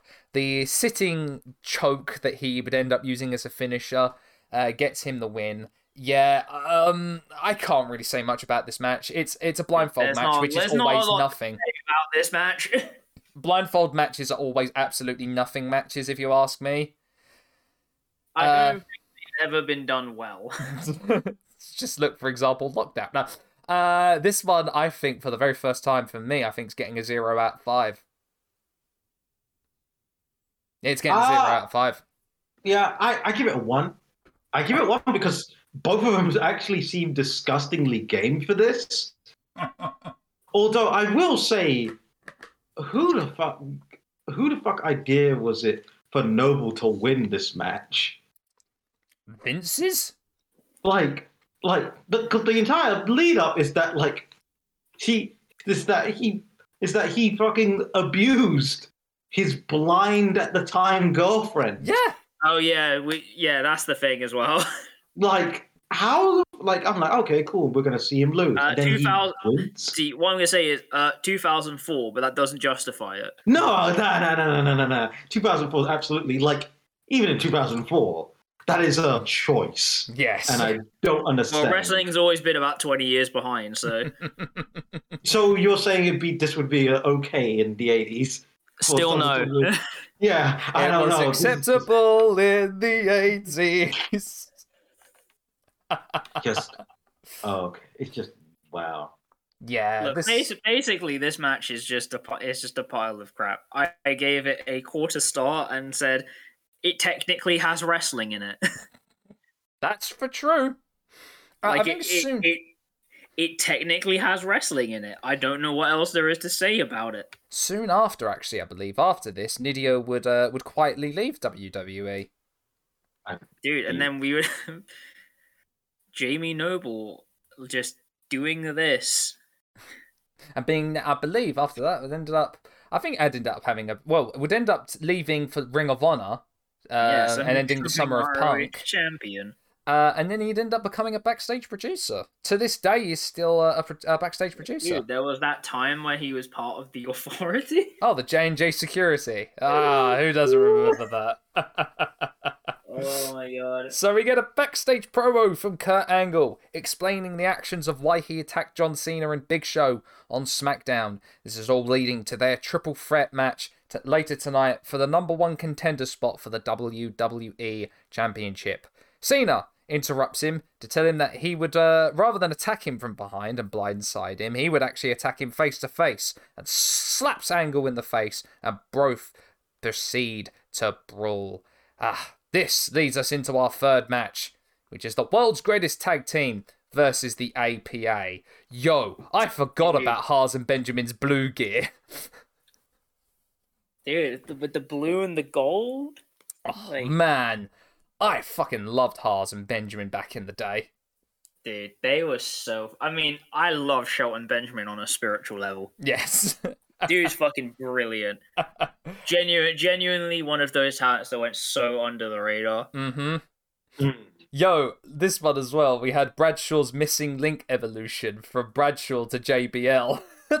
Within Yeah, it, it's that it's that weird middle period. So it's like seriously, like a few, like not even a few, a couple months later, he would become JBL It's it's like it's literally like just before it's gonna happen Mm. because he's cut the hair. He doesn't have the moustache anymore. It's good to see Ron Simmons as always in these sorts Yeah. of things. We like Ron- we all love Ron Simmons here. We did a whole episode on him. We Yeah, did. they they have the whole thing about how like the arm had been injured, and so he has the tape around the arm. Yep. But then somehow in that match, he still hits the clothesline from hell with the injured arm. Michael- Selling is a myth. Selling. yep. So we get uh, Shelton and Farouk starting out, and oh, Benjamin's just so smooth, shooting a really good takedown for the two to begin. Just oh man. again, just the, the double team from uh, like double team moves from Haas and Benjamin when they're isolating Farouk. Oh, it's so smooth. It's so smooth. what I like about this match as well is it's like it's it's it's like the the brawling style of the APA going up against the uh, kind of like the grappling wrestling style of of world's greatest tag team. you play on the style with the the kind of like big loose brawling and the technicals. And to be fair, like you know, Haas and Benjamin are just so. they- To be, everyone in this match is good. Yeah. Yeah, I- for once we're actually complimenting Bradshaw in this match. For Yeah, I know. Surprisingly, so yeah, um, gosh, yeah, like nice, great little double team moves from both teams, like the double shoulder block Oh, yeah. from uh, from the APA at one point. We get the hot tag from Farouk as he finally gets out of the corner. Uh, from the world's greatest tag team, massive big boot and big body drop, and then a stiff power bomb from Bradshaw to Benjamin. Um, he was always Yeah. really stiff with those power bombs, wasn't he, Bradshaw? Yeah. uh, well, uh, you see, the thing there is it's Bradshaw. Ah, there we go. Because I was going to say, when it comes to when he does the second rope, the Brett's rope fall away slam, again, very stiff with that one. And of course, again, to the uh, legal man, uh, Bradshaw hits the clothesline of hell with his injured arm to Charlie Haas. But before he could even try and pick him up, bam! Super kick from Benjamin. He was always on the button with those super kicks of his. Got them clean as. That it gives us the free and the win for the world's greatest tag team. Yeah, this was a really solid match from two good tag teams. Really damn solid. Love I forgot. Oh yeah, I forget how good Ron Simmons was, man. Yeah.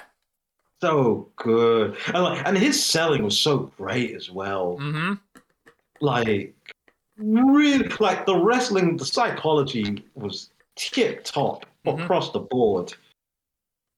Really enjoyed it. Really I enjoyed really it. enjoyed this one as well. And it's just like, oh, ain't it crazy? Like a few months, like, yeah, a few months later in the brand split, they would split Haas and Benjamin up. It's ridiculous. I mean, it's ridiculous. But of course, they gave, they gave, standard. um, they gave Benjamin a big push in his first week on Raw by defeating Triple H. And then the Intercontinental title run, but they did give Haas. I- I- I'll be honest, they did give him quite a good, uh, entertaining tag team with Rico, where they did win the tag titles. So, yeah, swings and roundabouts. Yeah, I will say, however, it is is is like pre JBL. JBL is slightly cursed. It really fucking. No, it, it, it, it feels wrong. He's in the weird in between. It really was off-putting watching this match, if I'm honest. Yeah, So I'm giving this a three out of five. yeah, that that feels Yeah, that feels that, more feel, than that feels okay. yeah, I was gonna go for um, fr I was gonna go probably like three, three and a half. Mhm. Certainly one of the better matches on this card, Absolutely. and of course, like you get all the, you just get basically all the best bits you can in quite a, uh, actually quite short package. Mm-hmm. So you're saying a three as well, Riordan? yeah, yeah. I am. I am. I think that's perfectly right. Lovely, lovely stuff. So here comes Goldberg through the crowd as he takes his seat in the front row. So, how did we get here, gentlemen? This all started when Brock Lesnar interfered in the Royal Rumble match, which he wasn't a part of, and he cost Goldberg the chance to main event WrestleMania. So, with with with Goldberg taking his seat in the front row, out comes Paul Heyman, who gives him the, the gives him the most like he's staring in the most funniest way possible. Like in his mind, I can hear him go, "What are you doing? what are you It is- doing?" He reaches pitches I didn't think was possible for Paul him. Heyman's voice is a being unto itself. It is. I'm only we could have Dino here because I'd he- I'll let him do the. What are you doing? It, it's just so. There's something about it. It's also just the tone of his voice as well. yes. Uh, Paul Heyman, may you never change as well. No. so Paul Heyman talks about how he got speared by Goldberg, how he shouldn't be here, and you know all of that l- stuff. And here comes Brock to confront Goldberg. And of course, Brock's goading Goldberg to jump the barricade and face him. And both are in the ring, and they end up in a tussle, which ends with Goldberg delivering a huge jackhammer to Brock. This, of course, means that Heyman brings out the police, demands they arrest Goldberg, and get him out of the building. So, because of course Goldberg wasn't a wrestler, he was a fan, uh, and he had to be accosted Yeah. by the relative by by by the the law authorities. of course, this Which ends for some bizarre stupid. reason with Hardcore Holly, who at this time was having a rivalry with Brock since the beginning of the year, to kind of chase him out of the ring. And it leads us to our next match very abruptly as we get Hardcore Yeah. Holly versus Rhino. That's a yeah, weird, it is a weird. it is a thing, but this match was basically entirely built like three days prior Yes, so there's no build to on this match at all. SmackDown. They, they had a match on SmackDown and it was made an hour before the show on Sunday Night Heat. Um, it starts off hot and it doesn't really stop as Holly comes out uh, and uh, out of the ring and takes on Rhino at the on the entrance ramp. Uh, just ch- a load of chops, hard stiff shots. Um, this match ends uh, with a good sequence where Holly executes a big old superplex, uh, uh, to which uh, Rhino uh, delivers a gore that causes Holly to roll out of the ring. And soon after that, uh, Holly delivers a big old Alabama slam for the pinfall. I- It's not really a lot here that I could highlight, as it was just like Yeah, both of them were beating the piss out of one another. yeah. This, I, this match didn't grab me. I'm not gonna lie. Nah, I think with no build up, having it booked an hour before on Heat, how could you salvage that? Yeah, There was only going to be so much you could do, and there was only so much Rhino could do on Rhino's part because he was in a match with Hardcore Holly. uh, so I gave this one 1.8 out of 5. And I think that's being generous. I think mostly because of the gore and the Alabama slam that re- that that really like slammed. like, I wasn't really sure what to give this one because, like, it just kind of happens. it's like so it's I, I went I went for one and a half, and basically my thing is, I have like in a way it kind of shouldn't exist, and all I would have honestly all I would have done is I would have just booked Rhino in like a five minute bullfight against someone. yeah. Because don't forget this has to come after Goldberg and Brock. Yeah. So basically, anything that's going to be here is going to be cursed. it's probably not going to get the reaction that it wants to. So just like book like a nothing match and just be like, fuck it. Rhino and Kane are having a bullfight. See them slap the hell out of each other, rather than like hardcore Holly is like, oh, I want to do some sequences. Ring psychology. Yeah. I mean, like to be honest, for the match it is, it does have decent psychology, probably because Hardcore Holly insisted on it. um, but like you know, it it it it falls flat. But I don't think there's anything that could have really done to make it not fall flat. True. True. Hmm. What do you think, Riordan? Yeah, it just it just like, and I I gotta admit, the Alabama Slam finish kind of annoyed the hell out of me. so would you say the same, like one, one out of five, maybe? Yeah, one point five, I guess. Actually, I've changed my rating. Uh, um, instead of a 1.8, I'm going to give it a "How do you like me now?" out of five. Hey, love me now. Yeah, yeah. So with Cole and Taz again hot dogging and grandstanding about the main event, the lights fade, and we get a familiar bong. As the Undertaker, the vignettes that have been tormenting Kane throughout uh, the year, throughout the beginning of the year, plays to the audience as it's shown us in 28 days, the dead will rise again. Oh man, I remember these vignettes, man. And I remember how excited I was that we got to see Dead Man take that we may see Dead Man Taker again. I was just Oh, legit excited. After, after Biker Taker, I assume that everyone was just like, "Oh hell yeah!" And obviously they had like the whole buried alive match against was it Kane? Yeah. No, Oh no, it was Vince was McMahon. It was Vince Was McMahon. it Vince? It was, Was it Vince. Vince? It was it was Undertaker versus Vince McMahon, and Undertaker uh, Kane uh, interfered in that match. Oh yeah. Oh, okay. Uh, makes which, uh, if if that rivalry also gave birth to the weird Vince McMahon line of, "Ah, his Undertaker's wife is gonna be assaulted by a biker gang." I w- I wasn't gonna use the actual word that he used, uh, because I feel Fine. uncomfortable using it. I'm fucking. I don't Fair. remember that at all. Because he used the R word.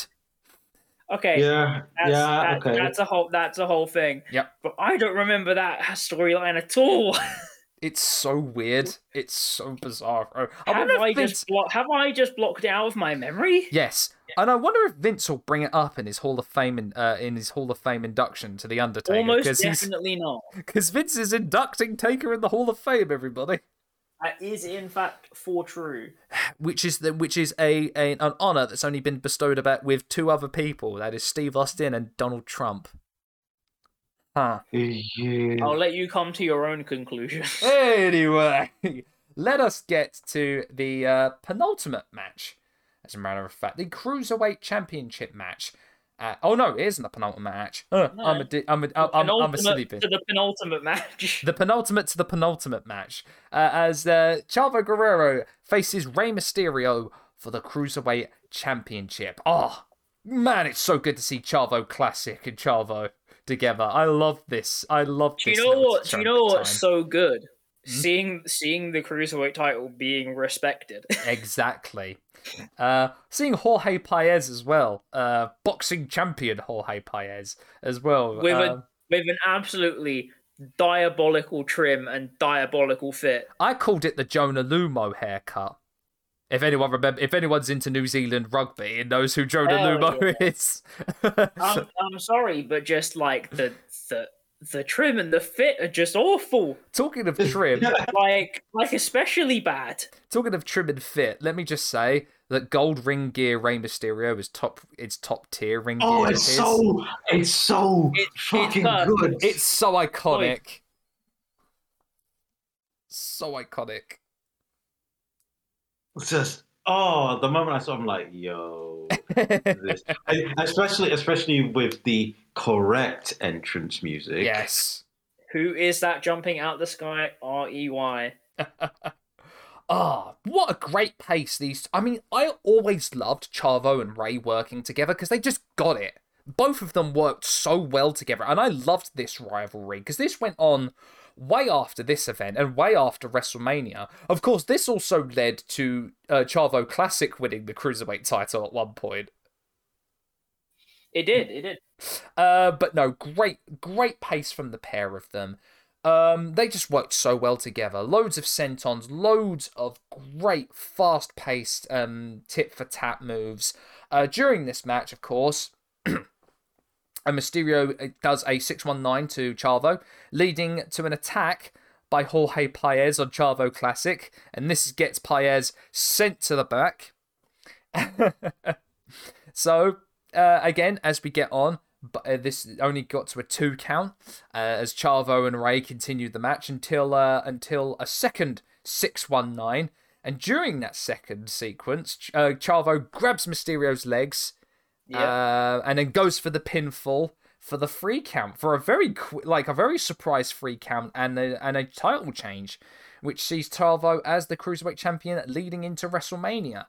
Um, again, I really enjoyed this match because like Chavo and Rey just knew how to work so well together. Chavo and Chavo. You know, I I always like I always sleep on Chavo until Chavo slaps me and reminds me that he's fucking yes, incredible. like the thing with the thing with Chavo Guerrero is obviously like he never quite reached you know the heights of Eddie or you know Rey, Mm. but like as as a base, he is like genuinely probably up there with some of the best. yeah. He is he is such a good base to work with. like we talked about in our Guerrero family episode, Chavo is just like Chavo's so good. He's Hmm. so Chavo, Chavo is like the workhorse of the family. absolutely, absolutely. Um, again, as I said, I love this era of Chavo being with his dad as his manager. I just for some reason I just love this era uh, of him. Um, this would of course lead on to that weird cruiserweight scramble match at WrestleMania 20, when in reality Yeah, it kind of should have been Rey versus Chavo again. yeah, it should have been. But we did get we did get Funaki kind of losing in about three seconds, and of course we did get Ultimo Dragon slipping up on the entrance stage at WrestleMania 20. So What- what- make of that what you will. so no, great match, great match from the pair of them. Great, They were great going to match. have Just- a great rivalry. Uh, Just- we get four star match for me. Oh, Four star. absolutely. Four. Four out of five. absolutely four out of five from me. I would probably I'd probably say four out of five as well. Yeah. Maybe four and a quarter if I'm feeling spicy. Maybe is that purely is that quarter purely for Rey's ring gigs? It would be for me. Yeah, you know what? It's the ring Yeah. gear and it's who's that jumping out of the sky. Yeah. Yeah, and also, um, and also, you know that that fucking incredible reversal roll roll from the six one nine that Oh, yeah. Does, smooth as butter, and is just my god. I popped so hard for it. Yeah. I was like, what, what? This is why we say. This is why we say that Chavo AEW, why did you let Chavo go? you should have kept him on because he would have been an amazing backstage producer or coach. Oh, absolutely. So, next match, gents. A triple threat match for the number one contender spot for the WWE Championship. Big Show versus John Cena versus Kurt Angle. And you get a guaranteed match at WrestleMania 20. So, hmm. Three guys. Well, to, to one of these guys was incredibly was his star was rising. We had an established star, and then we had arguably probably WWE's best wrestler and most popular wrestler at this point. What the Big Show? Yeah, exactly. so this is a this is an interesting. I always find this like looking at this match interesting because we had three kind of like three cross points of WWE kind of coming together in this match. And it's really weird to look back on, especially weird to look back on to see where Cena would go at this point, because uh, he was popular, but he wasn't as popular as he would become. Yeah. You know, there was a time when he was actually liked by everyone. so, what can I say about this match? Well, for most of the match, Big Show dominated. Pretty much. like he was using. Uh, I mean, I think I think it tracks though. Mm. The seven foot five hundred pound man just you know throwing Kurt Angle and John Cena around. Oh yeah, like everyone in this match really does their job. Mm-hmm. And Cena's working injured as well because he had a really bad tumble in the Royal Rumble when he twisted his knee and a really awkward angle. Mm. So if you look back on it, I actually used it in the "Don't Try This at Home" uh, videos, and oh, he landed rough. Oh, did he? He landed really like he twisted his he's twisted his knee uh, with his and his lower kind of lower leg at a weird angle, um, and that's why he's wearing the knee brace. Um, so he's working injured in this match, but credit to him because he still he still went and he still uh, went as like hundred percent uh, for this one. Uh, even so much uh, with a giant fu at the one point in this match. Yeah, which which Yeah. he almost I saw he almost couldn't do. Mm. Yeah, his, his knee. the, that knee was wobbling hard. Yeah. and then Angle throwing Big Show with an angle slam out of the ring. Ah, you know, I don't know what it is about this specific like match, but Angle just looked so fucking good. Oh, I- I don't know what it is because like it's not like he's had anything really different, Mm. but you just seem to just be working just so fucking solidly, and working solidly for Kurt Angle is, you know, Kurt Angle. it's So- Kurt Angle. Yes. the match ends then with Angle cracking the ankle lock on Cena's bad knee, forcing him to submit, and Angle has won the number one contender spot for the match at WrestleMania 20. Oh, yeah, this is this was not a bad penultimate match. Um, no, I, honestly, I mean to be honest, like number one contender matches are always a sketchy one. hmm I think triple threats are normally a really good way to do it, and Yeah. it does a really good job at showcasing everyone's kind of big points and skills in like a relatively easy way. Yeah. Uh, again, as I said, this is uh like leading into this match. These guys, you know, three different times in WWE's history coming at one point, and then of course this would end up sprouting with Kurt Angle, you know, still being the most becoming even more popular than he would ever be. Big Show still being the established star, and Cena's stock rising. As a matter of fact, Show and Yeah. Cena would have a match for the US title to open WrestleMania 20. Yeah, oh, yeah, it's worth saying actually. Big Show was the uh, US champion at the time. Yeah, in a Yeah. belt that didn't fit him. Could you Yeah. remember how small the US Championship It- looked? Yeah, Big Show? yeah, it So looked, yeah, yeah, yeah, yeah. Yeah. Big Show looked particularly big, and I don't know. Who, I think maybe it was at the camera angles, but between the belt and like Cena and like Angle, because you know, like wrestlers like they crouch when they're doing their punches. Mm. So like the Big Show looked absolutely colossal. They just had a permanent Andre angle on him. no, it's for true. It is for true. Uh, we get a backstage promo with Chavo Guerrero outside Eddie's locker room, talking about uh, his win and talking about uh, and kind of, kind of, you know, digging at Eddie i- during this promo as well. Actually, no. Before we actually get onto that as well, I didn't even give you chan give a chance to go for the ratings, did I? I give this one. I Oh. give the triple threat match a three out of five. Actually, Uh, I'm gonna give it a three and a half because like everyone really, really worked. But and it's- but it's always God, it's always so funny seeing uh, Thuganomics Cena. It's always so. Oh funny. yeah, no, like seeing John Cena at this time just feels wrong at this point. Yeah. Mm, Uh, So- yeah, I was, gonna go three and a half. I was debating on three and three quarter, but I'm gonna go three and a half.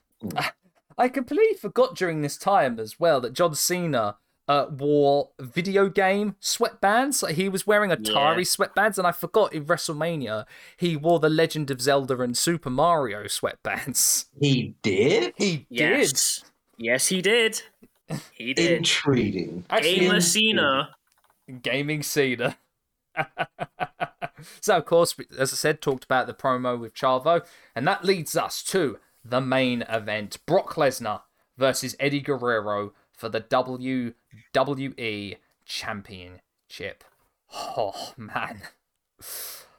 Oh, right. This is the one we're going to be talking about the most because this match is damn well iconic. Yeah. It is, It- and also it. Oh man, I admit, I admit, watching it, I loved it, but it felt so bittersweet. Man. It really did. It, It really re- did. It's- I, I I got here like first note of here is that Eddie's entrance was always incredible. God, I miss him so much. Yes. yes, yes. I mean, Yes. on that on that same thread, uh, continuing the thing, I I guess is just a consistent with him, but Brock coming out first. That was curious. I was like, huh, champions out first, eh? I feel like that's just a Brock thing to do, though. I feel like he Hmm. always does it. hmm Hmm. That is a good point, actually. Now that you mention it. Also, young Brock made me made me like really put to pain something that really has bothered me with modern Brock Lesnar. I don't know whether he just can't do it anymore because, like, despite all appearances, Brock Lesnar is still a human being. But it really does kind of put like, God, Brock used to be so much more dynamic Yeah, in the ring. Yeah. I think you know a career of um of of mixed martial arts and of course his bouts with diverticulitis that really knocked him like for a Yeah. Mm. health wise. Make I I'd say that probably contributed a lot to um his slowing down of of of his in ring prowess because you're right how fast and dynamic he was when he went from move to move. Was insane for a guy his size. Mm. like not I, I i say this to people right? It's like never has there been before then was there a guy of brock's stature that could move and jump that quick. And i'd say the closest Yeah. thing we've got to i say the next kind of person i'd say who was like that as brock is keith lee Yeah, Probably. Yeah. Yeah. yeah, probably. but And then again like- yeah, and you'd think with that being said that wwe would have known what to do with keith lee but that's It's, uh... But no, I do feel like just how much he was doing in that match is incredible. And you know, you know what's funny? Um, it's only recently now because he's doing his his, his you know his proper face run. Hmm. It's weird seeing Brock Lesnar talk so much. same You know what I mean? Yeah. Like, and it seems like I don't know whether it's like because like and when he's on the mic, he's fine. He's perfectly fine. Mm. But and but as he's gone on in like later ones, I'm kind of like seeing him now. He's it's like he's had to warm up back to it yeah after not speaking for so long or barely speaking for so long. You know, one thing that's never changed? What's that? His face turning purple during a match. Oh, some things never change. so yeah, this starts with like pow like you would expect from a big guy like a and like an underdog's uh, match. Big power offense from Brock, throwing Eddie around like he weighs nothing. Um, what I love about this match is that during this, Eddie tries to build offense up, but is immediately shot down with like a clothesline or a knee strike. Yeah, there's like the uh there's the one where he tries the head scissors and gets absolutely sandbagged to the floor. oh yeah, going for Yeah. the top for the second rope hurricanrana. like. Yeah, yeah, yeah. Oh, that one. I'm kind of like, someone's neck's gonna get broken. Someone's neck is gonna get broken. Tell you what, no, great save by Bro. Brock from that because he almost he almost did drop him, uh, drop Eddie on his head, but God bro, did he good it, ha- save. it it sounds like when you it sounds like when you drop a bag of ice. yes, it really was. Big belly sp- to belly suplexes as well from Brock. Like again, he's throwing Eddie around. But uh, also during this match, I see that Lesnar went to the Chris Jericho school of trash talking during a match, going, "You ain't Yeah. nothing, Eddie. You ain't nothing." It's great. so, um, again with the offense of him throwing around the ring, Eddie spills to the outside. Um, and Eddie, with an opening, hot shots Brock off the top rope, grabs him by the ankle and throws his knee against the ring post. Now he's he has exploited a part of Brock's game. He's got the knee, and you know what's great? And I know it's a really kind of like a, a cliche thing to say as a wrestling fan in today's day and age. It's nice to see some ring psychology of isolating a body part. You know what I mean? It's not that it's it's that it doesn't happen anymore. It's just it seems like it seems like it it doesn't happen in every match. You know. Yeah, I know what you mean. Great though. It was great to see that. Also, oh man, I forgot that Brock does the delayed Fisherman's Buster. Yeah, he did Oh. this time. Oh yeah. God. But he only gets the two. And I, I love it. The next thing I say here is rest hold city, bitch. Hey, look, right? you gotta get there eventually. It's it's on the stop to Suplex City. Oh, I oh man. Um, after this though, when when Brock goes for the gorilla press, how high he gets Eddie up in the air as Eddie runs to him is insane. but again, he's thwarted by Eddie as he goes to the knee, cutting him off with a clothesline. But as I said here, like as soon as he tries to get that offense in, like Brock is right back there shutting him down, even when he's working Yeah. with one knee. It's like even at a even in this kind of like, you know, big man, small man match, they keep up a relentless pace. absolutely for for half an hour, how they managed to keep this pace up is insane. Um, but there was a rough-looking German uh, suplex from Brock. Uh, I don't know if he managed to slip was- the hand hand there, but he almost. Some some say it was stiff. I'm gonna say it was most likely incidental because it didn't look like mm, it didn't look like he had his grip.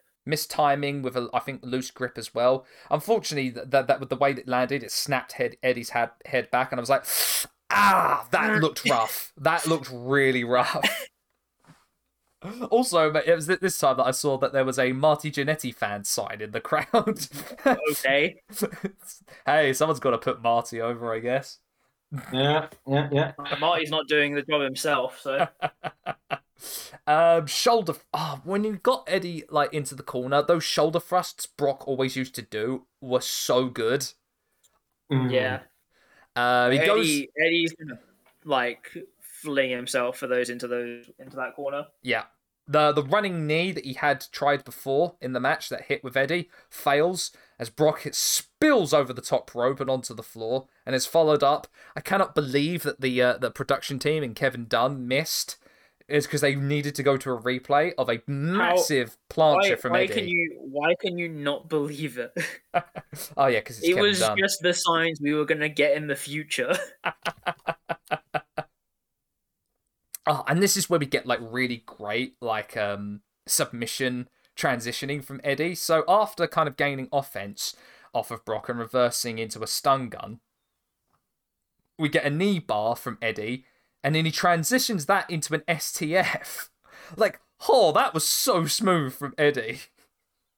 And then after that, he does a he does the uh, a figure four, and then he does the lasso from El Paso, and then goes back into the STF. Dude, It's so smooth. smooth. And here's something I learned today: the STF actually stands for the step over toe hold face lock. I I choose to believe that's not true, but it probably is. Which means that John Cena, when he called it the STFU, called it the step over toe hold fuck you. I mean, you know, Yeah. Yeah. I mean, I'm glad that he. I mean, I'm glad that he. Um, that he actually explained it, as I always wondered. Like, I don't know. It feel it it feels like they worked back, Mm. but they probably didn't. It was probably just it's probably a thing a thing that's been going on in wrestling for so many years, and I just never thought to think about it that way. Yeah. Ah. Man, but but like in the lead up to those submissions as well, it's like again, both were doing great counters from a belly to belly. Uh, there was a great suplex countered into a head scissors from uh, from Eddie uh, during that. It's just ah, just- again, these guys are just oh, it was it's so good. It's so good. Uh oh, big spine buster at one point as well from Brock. Like he slams Eddie to the ground with that spine buster. But it's only a two, only a two. Uh, and then we go back to a to a headlock from uh, Brock. But a nice way of getting out of it by Eddie is he stands up and sends Brock flying to the uh, second turnbuckle. Uh, this sets Eddie up for a top rope missile drop kick, uh, which. Ed like Brock ducks and Eddie just flings into the air and hits the Yeah. ground hard. It's so. Oh man. Oh man. Um, and then we get a big vertical suplex for Brock, and um, uh, and Brock saying, "Die, Eddie, just die." Oh god.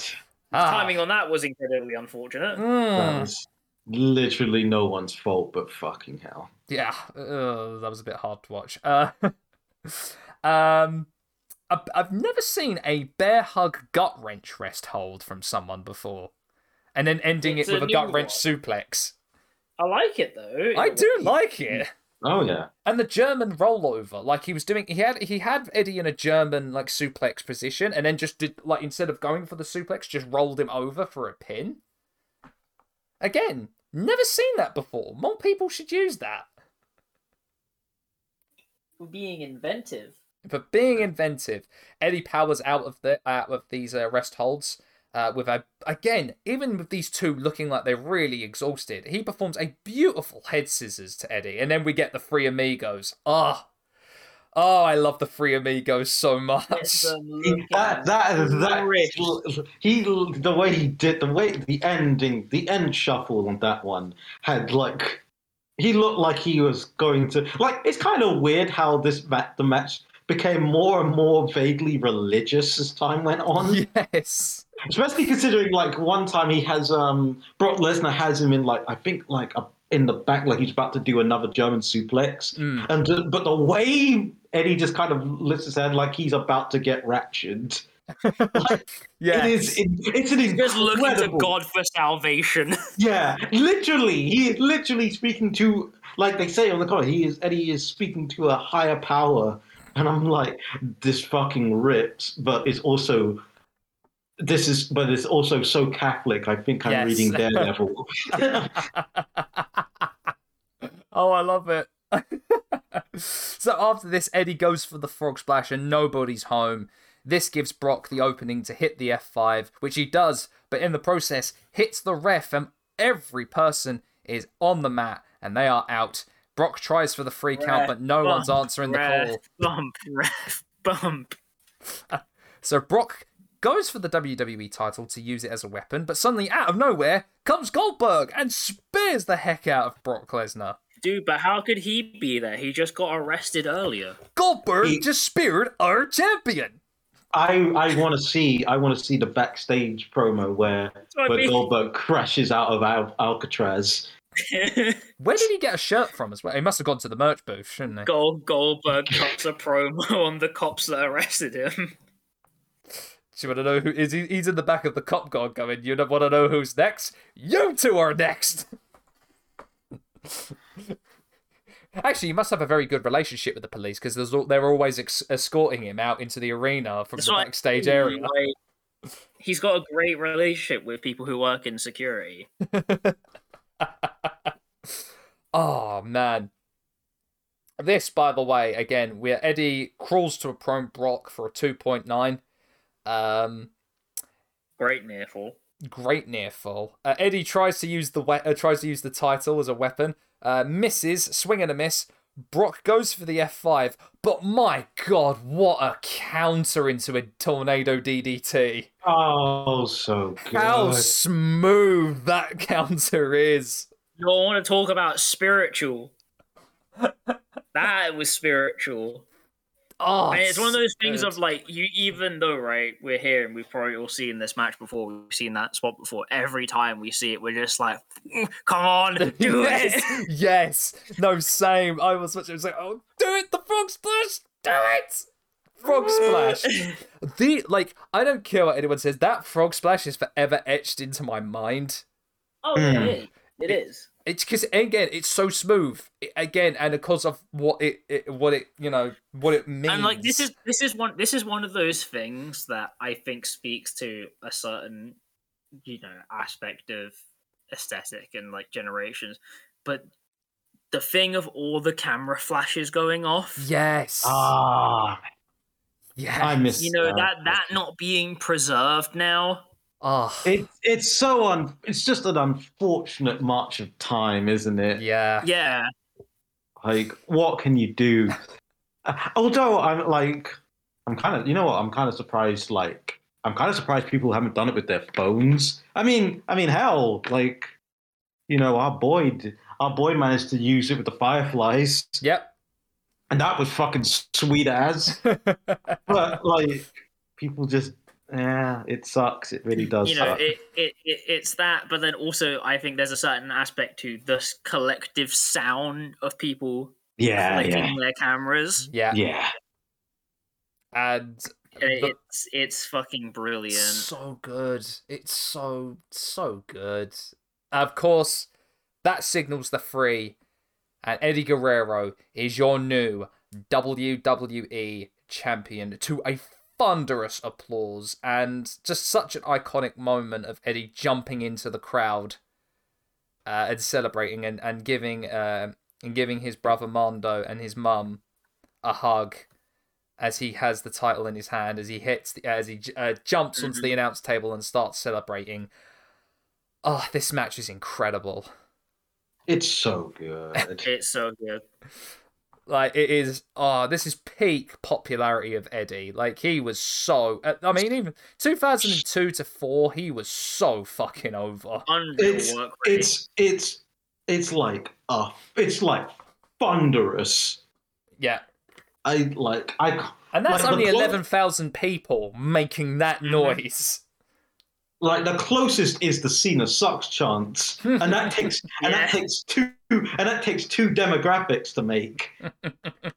like it's ridiculous.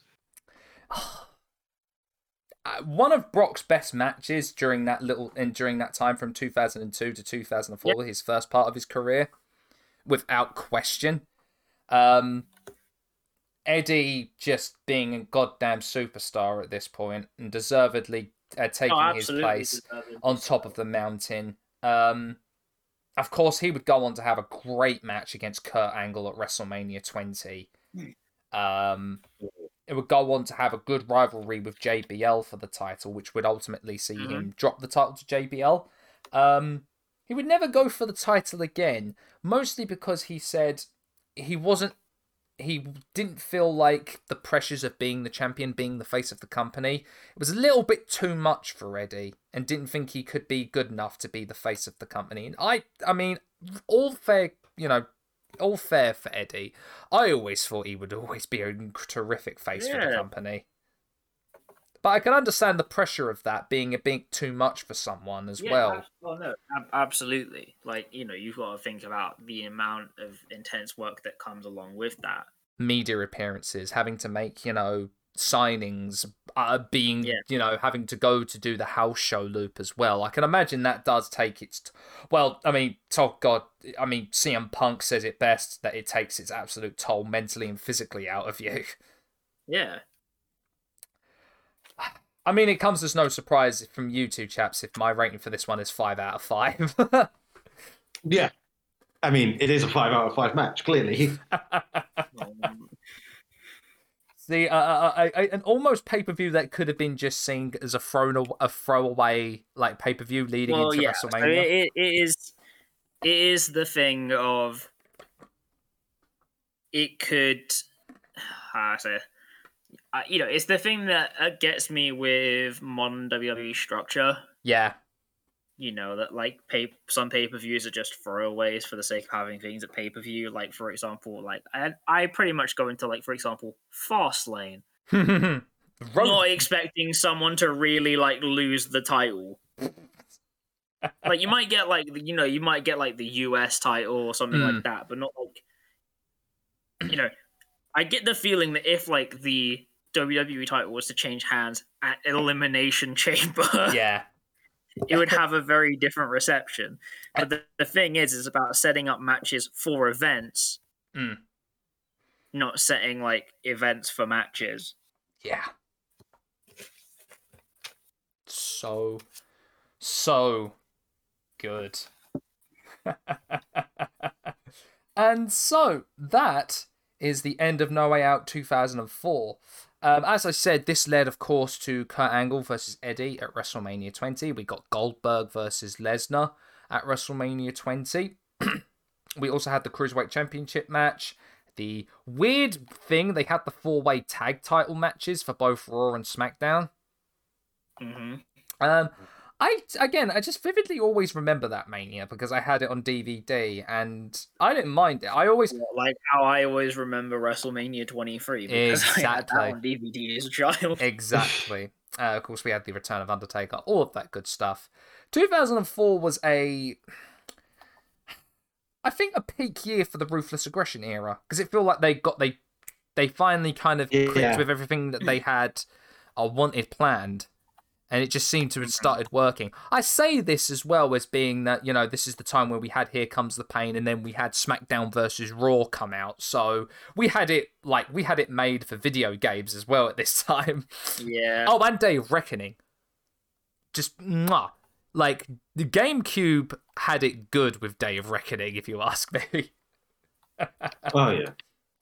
So yeah, that is where we are gonna leave 2004 for now, at the very least, because I imagine we're probably gonna do another like pay per view review or show review. I guess you know if we're gonna go back to 2004, I hedge a bet, guys, that we should do Kurt Angle as GM and when he was bound to a wheelchair at one point as well. Do you remember that Ah. storyline where Big Show chokeslammed Kurt Angle off of a off of a high uh, of a high kind of like part of a building out Look, in the we can- we arena? Can think, we can think about it. We can think about it. Let me go, you big jerk. Ah! and he just said a. And Kurt Angle was apparently dead, but came back alive and very well. This, how he managed to survive a like a thirty foot drop onto concrete, we'll never know. This is wrestling. What am I talking about? We will never know.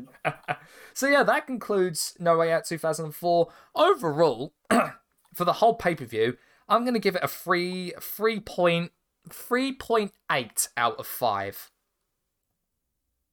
Uh, I think again, Fair. iconic main event was really bolstered by a few really good events here, but maybe you know. Maybe a bit dampened by some of the matches that were booked here, most notably Holly versus Rhino and Noble versus Nydia. Yeah. Although to be honest, I to be honest, like this is gonna get me probably shot at, but I actually kind of prefer the Noble match to the Rhino match. Yeah. I don't know, yeah, which is weird and horrifying to say, but it's true. No, yeah. but like the thing is though, is I don't honestly think you're that wrong. yeah. So yeah, no, I think um my final verdict is like a 3.75. The things that hinder it do quite hinder it. Mm. But other Yeah. than that, other than that, rewatching it, it felt like just going into a warm, fuzzy blanket of good wrestling. Yeah, no, I think I think it's I think it, I think that's fair. Hmm. Um, I'd probably go like just straight down three and a half. Yeah. I think that's fair. Mm-hmm. You I'd know, say. uh, every, everything that is good about it is brilliant. Everything that is bad about it is just a complete dud, and you don't really get much in the way of in between. Absolutely, absolutely. So, chaps, I have some really interesting, uh, uh, interesting numbers about this one. So, as I said, Cow Palace sold out with eleven thousand, but uh, as everyone knows, the Cow Palace can actually accommodate 13,000, but this was, I guess, due to a couple of things uh, arena set design, as well as people not being able to show up because of time of the delay and people not being able to get there on time. Uh, the event itself grossed over $450,000 uh, from the gate, but it also received Okay. 350,000 pay per view buys. This helped the WWE earn 43.7 million in revenue from pay-per-view from the pay-per-view events. Uh, that is up 10 million from last year. okay then. This Wow. also was the biggest selling DVD for 2004 for WWE. I'm not surprised. Yeah. Even more than WrestleMania 20, believe it or not. Although it was quite the numbers are quite close between No Way Out and WrestleMania 20. Ah, so there we are, chaps. I'm glad that we could actually watch a good pay per view as opposed to a really kind of like weird or bad. Well, I was gonna say, like, like we could have just gone for, we could have just gone for on the vein of like, yeah, we would pick something bad. We were like, let's pick something good for once. Give ourselves a break for once. we'll be back to the awful pay per view soon enough. Oh, oh, absolutely, absolutely, we will. Although uh, that being said, the next one we have planned is probably the pay per view, the best pay per view. but we'll get to that in due course. All right, chaps. Everyone, listeners, Dan, Riordan, it's the episode we've been teasing since the very start. The one we have been milling over for nearly two years at this point. Yes, ladies and gentlemen, on next week's episode, we are going to be talking all about Cesaro. Get ready for rage, baby! We're gonna- Cesaro. We're going to be chronicling. We're not going to be talking all about Claudio Castagnoli's career. More so, we are going to be just having a f- open and frank discussion about his WWE career, his lists of accomplishments, his storylines, and why we as a group are so angry that they never ever properly utilized Cesaro. You know how every, you know how I screamed about Kofi? Imagine that. Only it's all three of us. That's what you're going to be Like, listening. we Exactly. are gonna be fucking yelling Just by anger. Oh my god. That is all to come for next week, but until then, I have been Sam, this has been Dan and Riordan, and you've been listening to the Sweet Chin Wad podcast. We will see you as ever on the next one. Bye, everybody. Bye bye.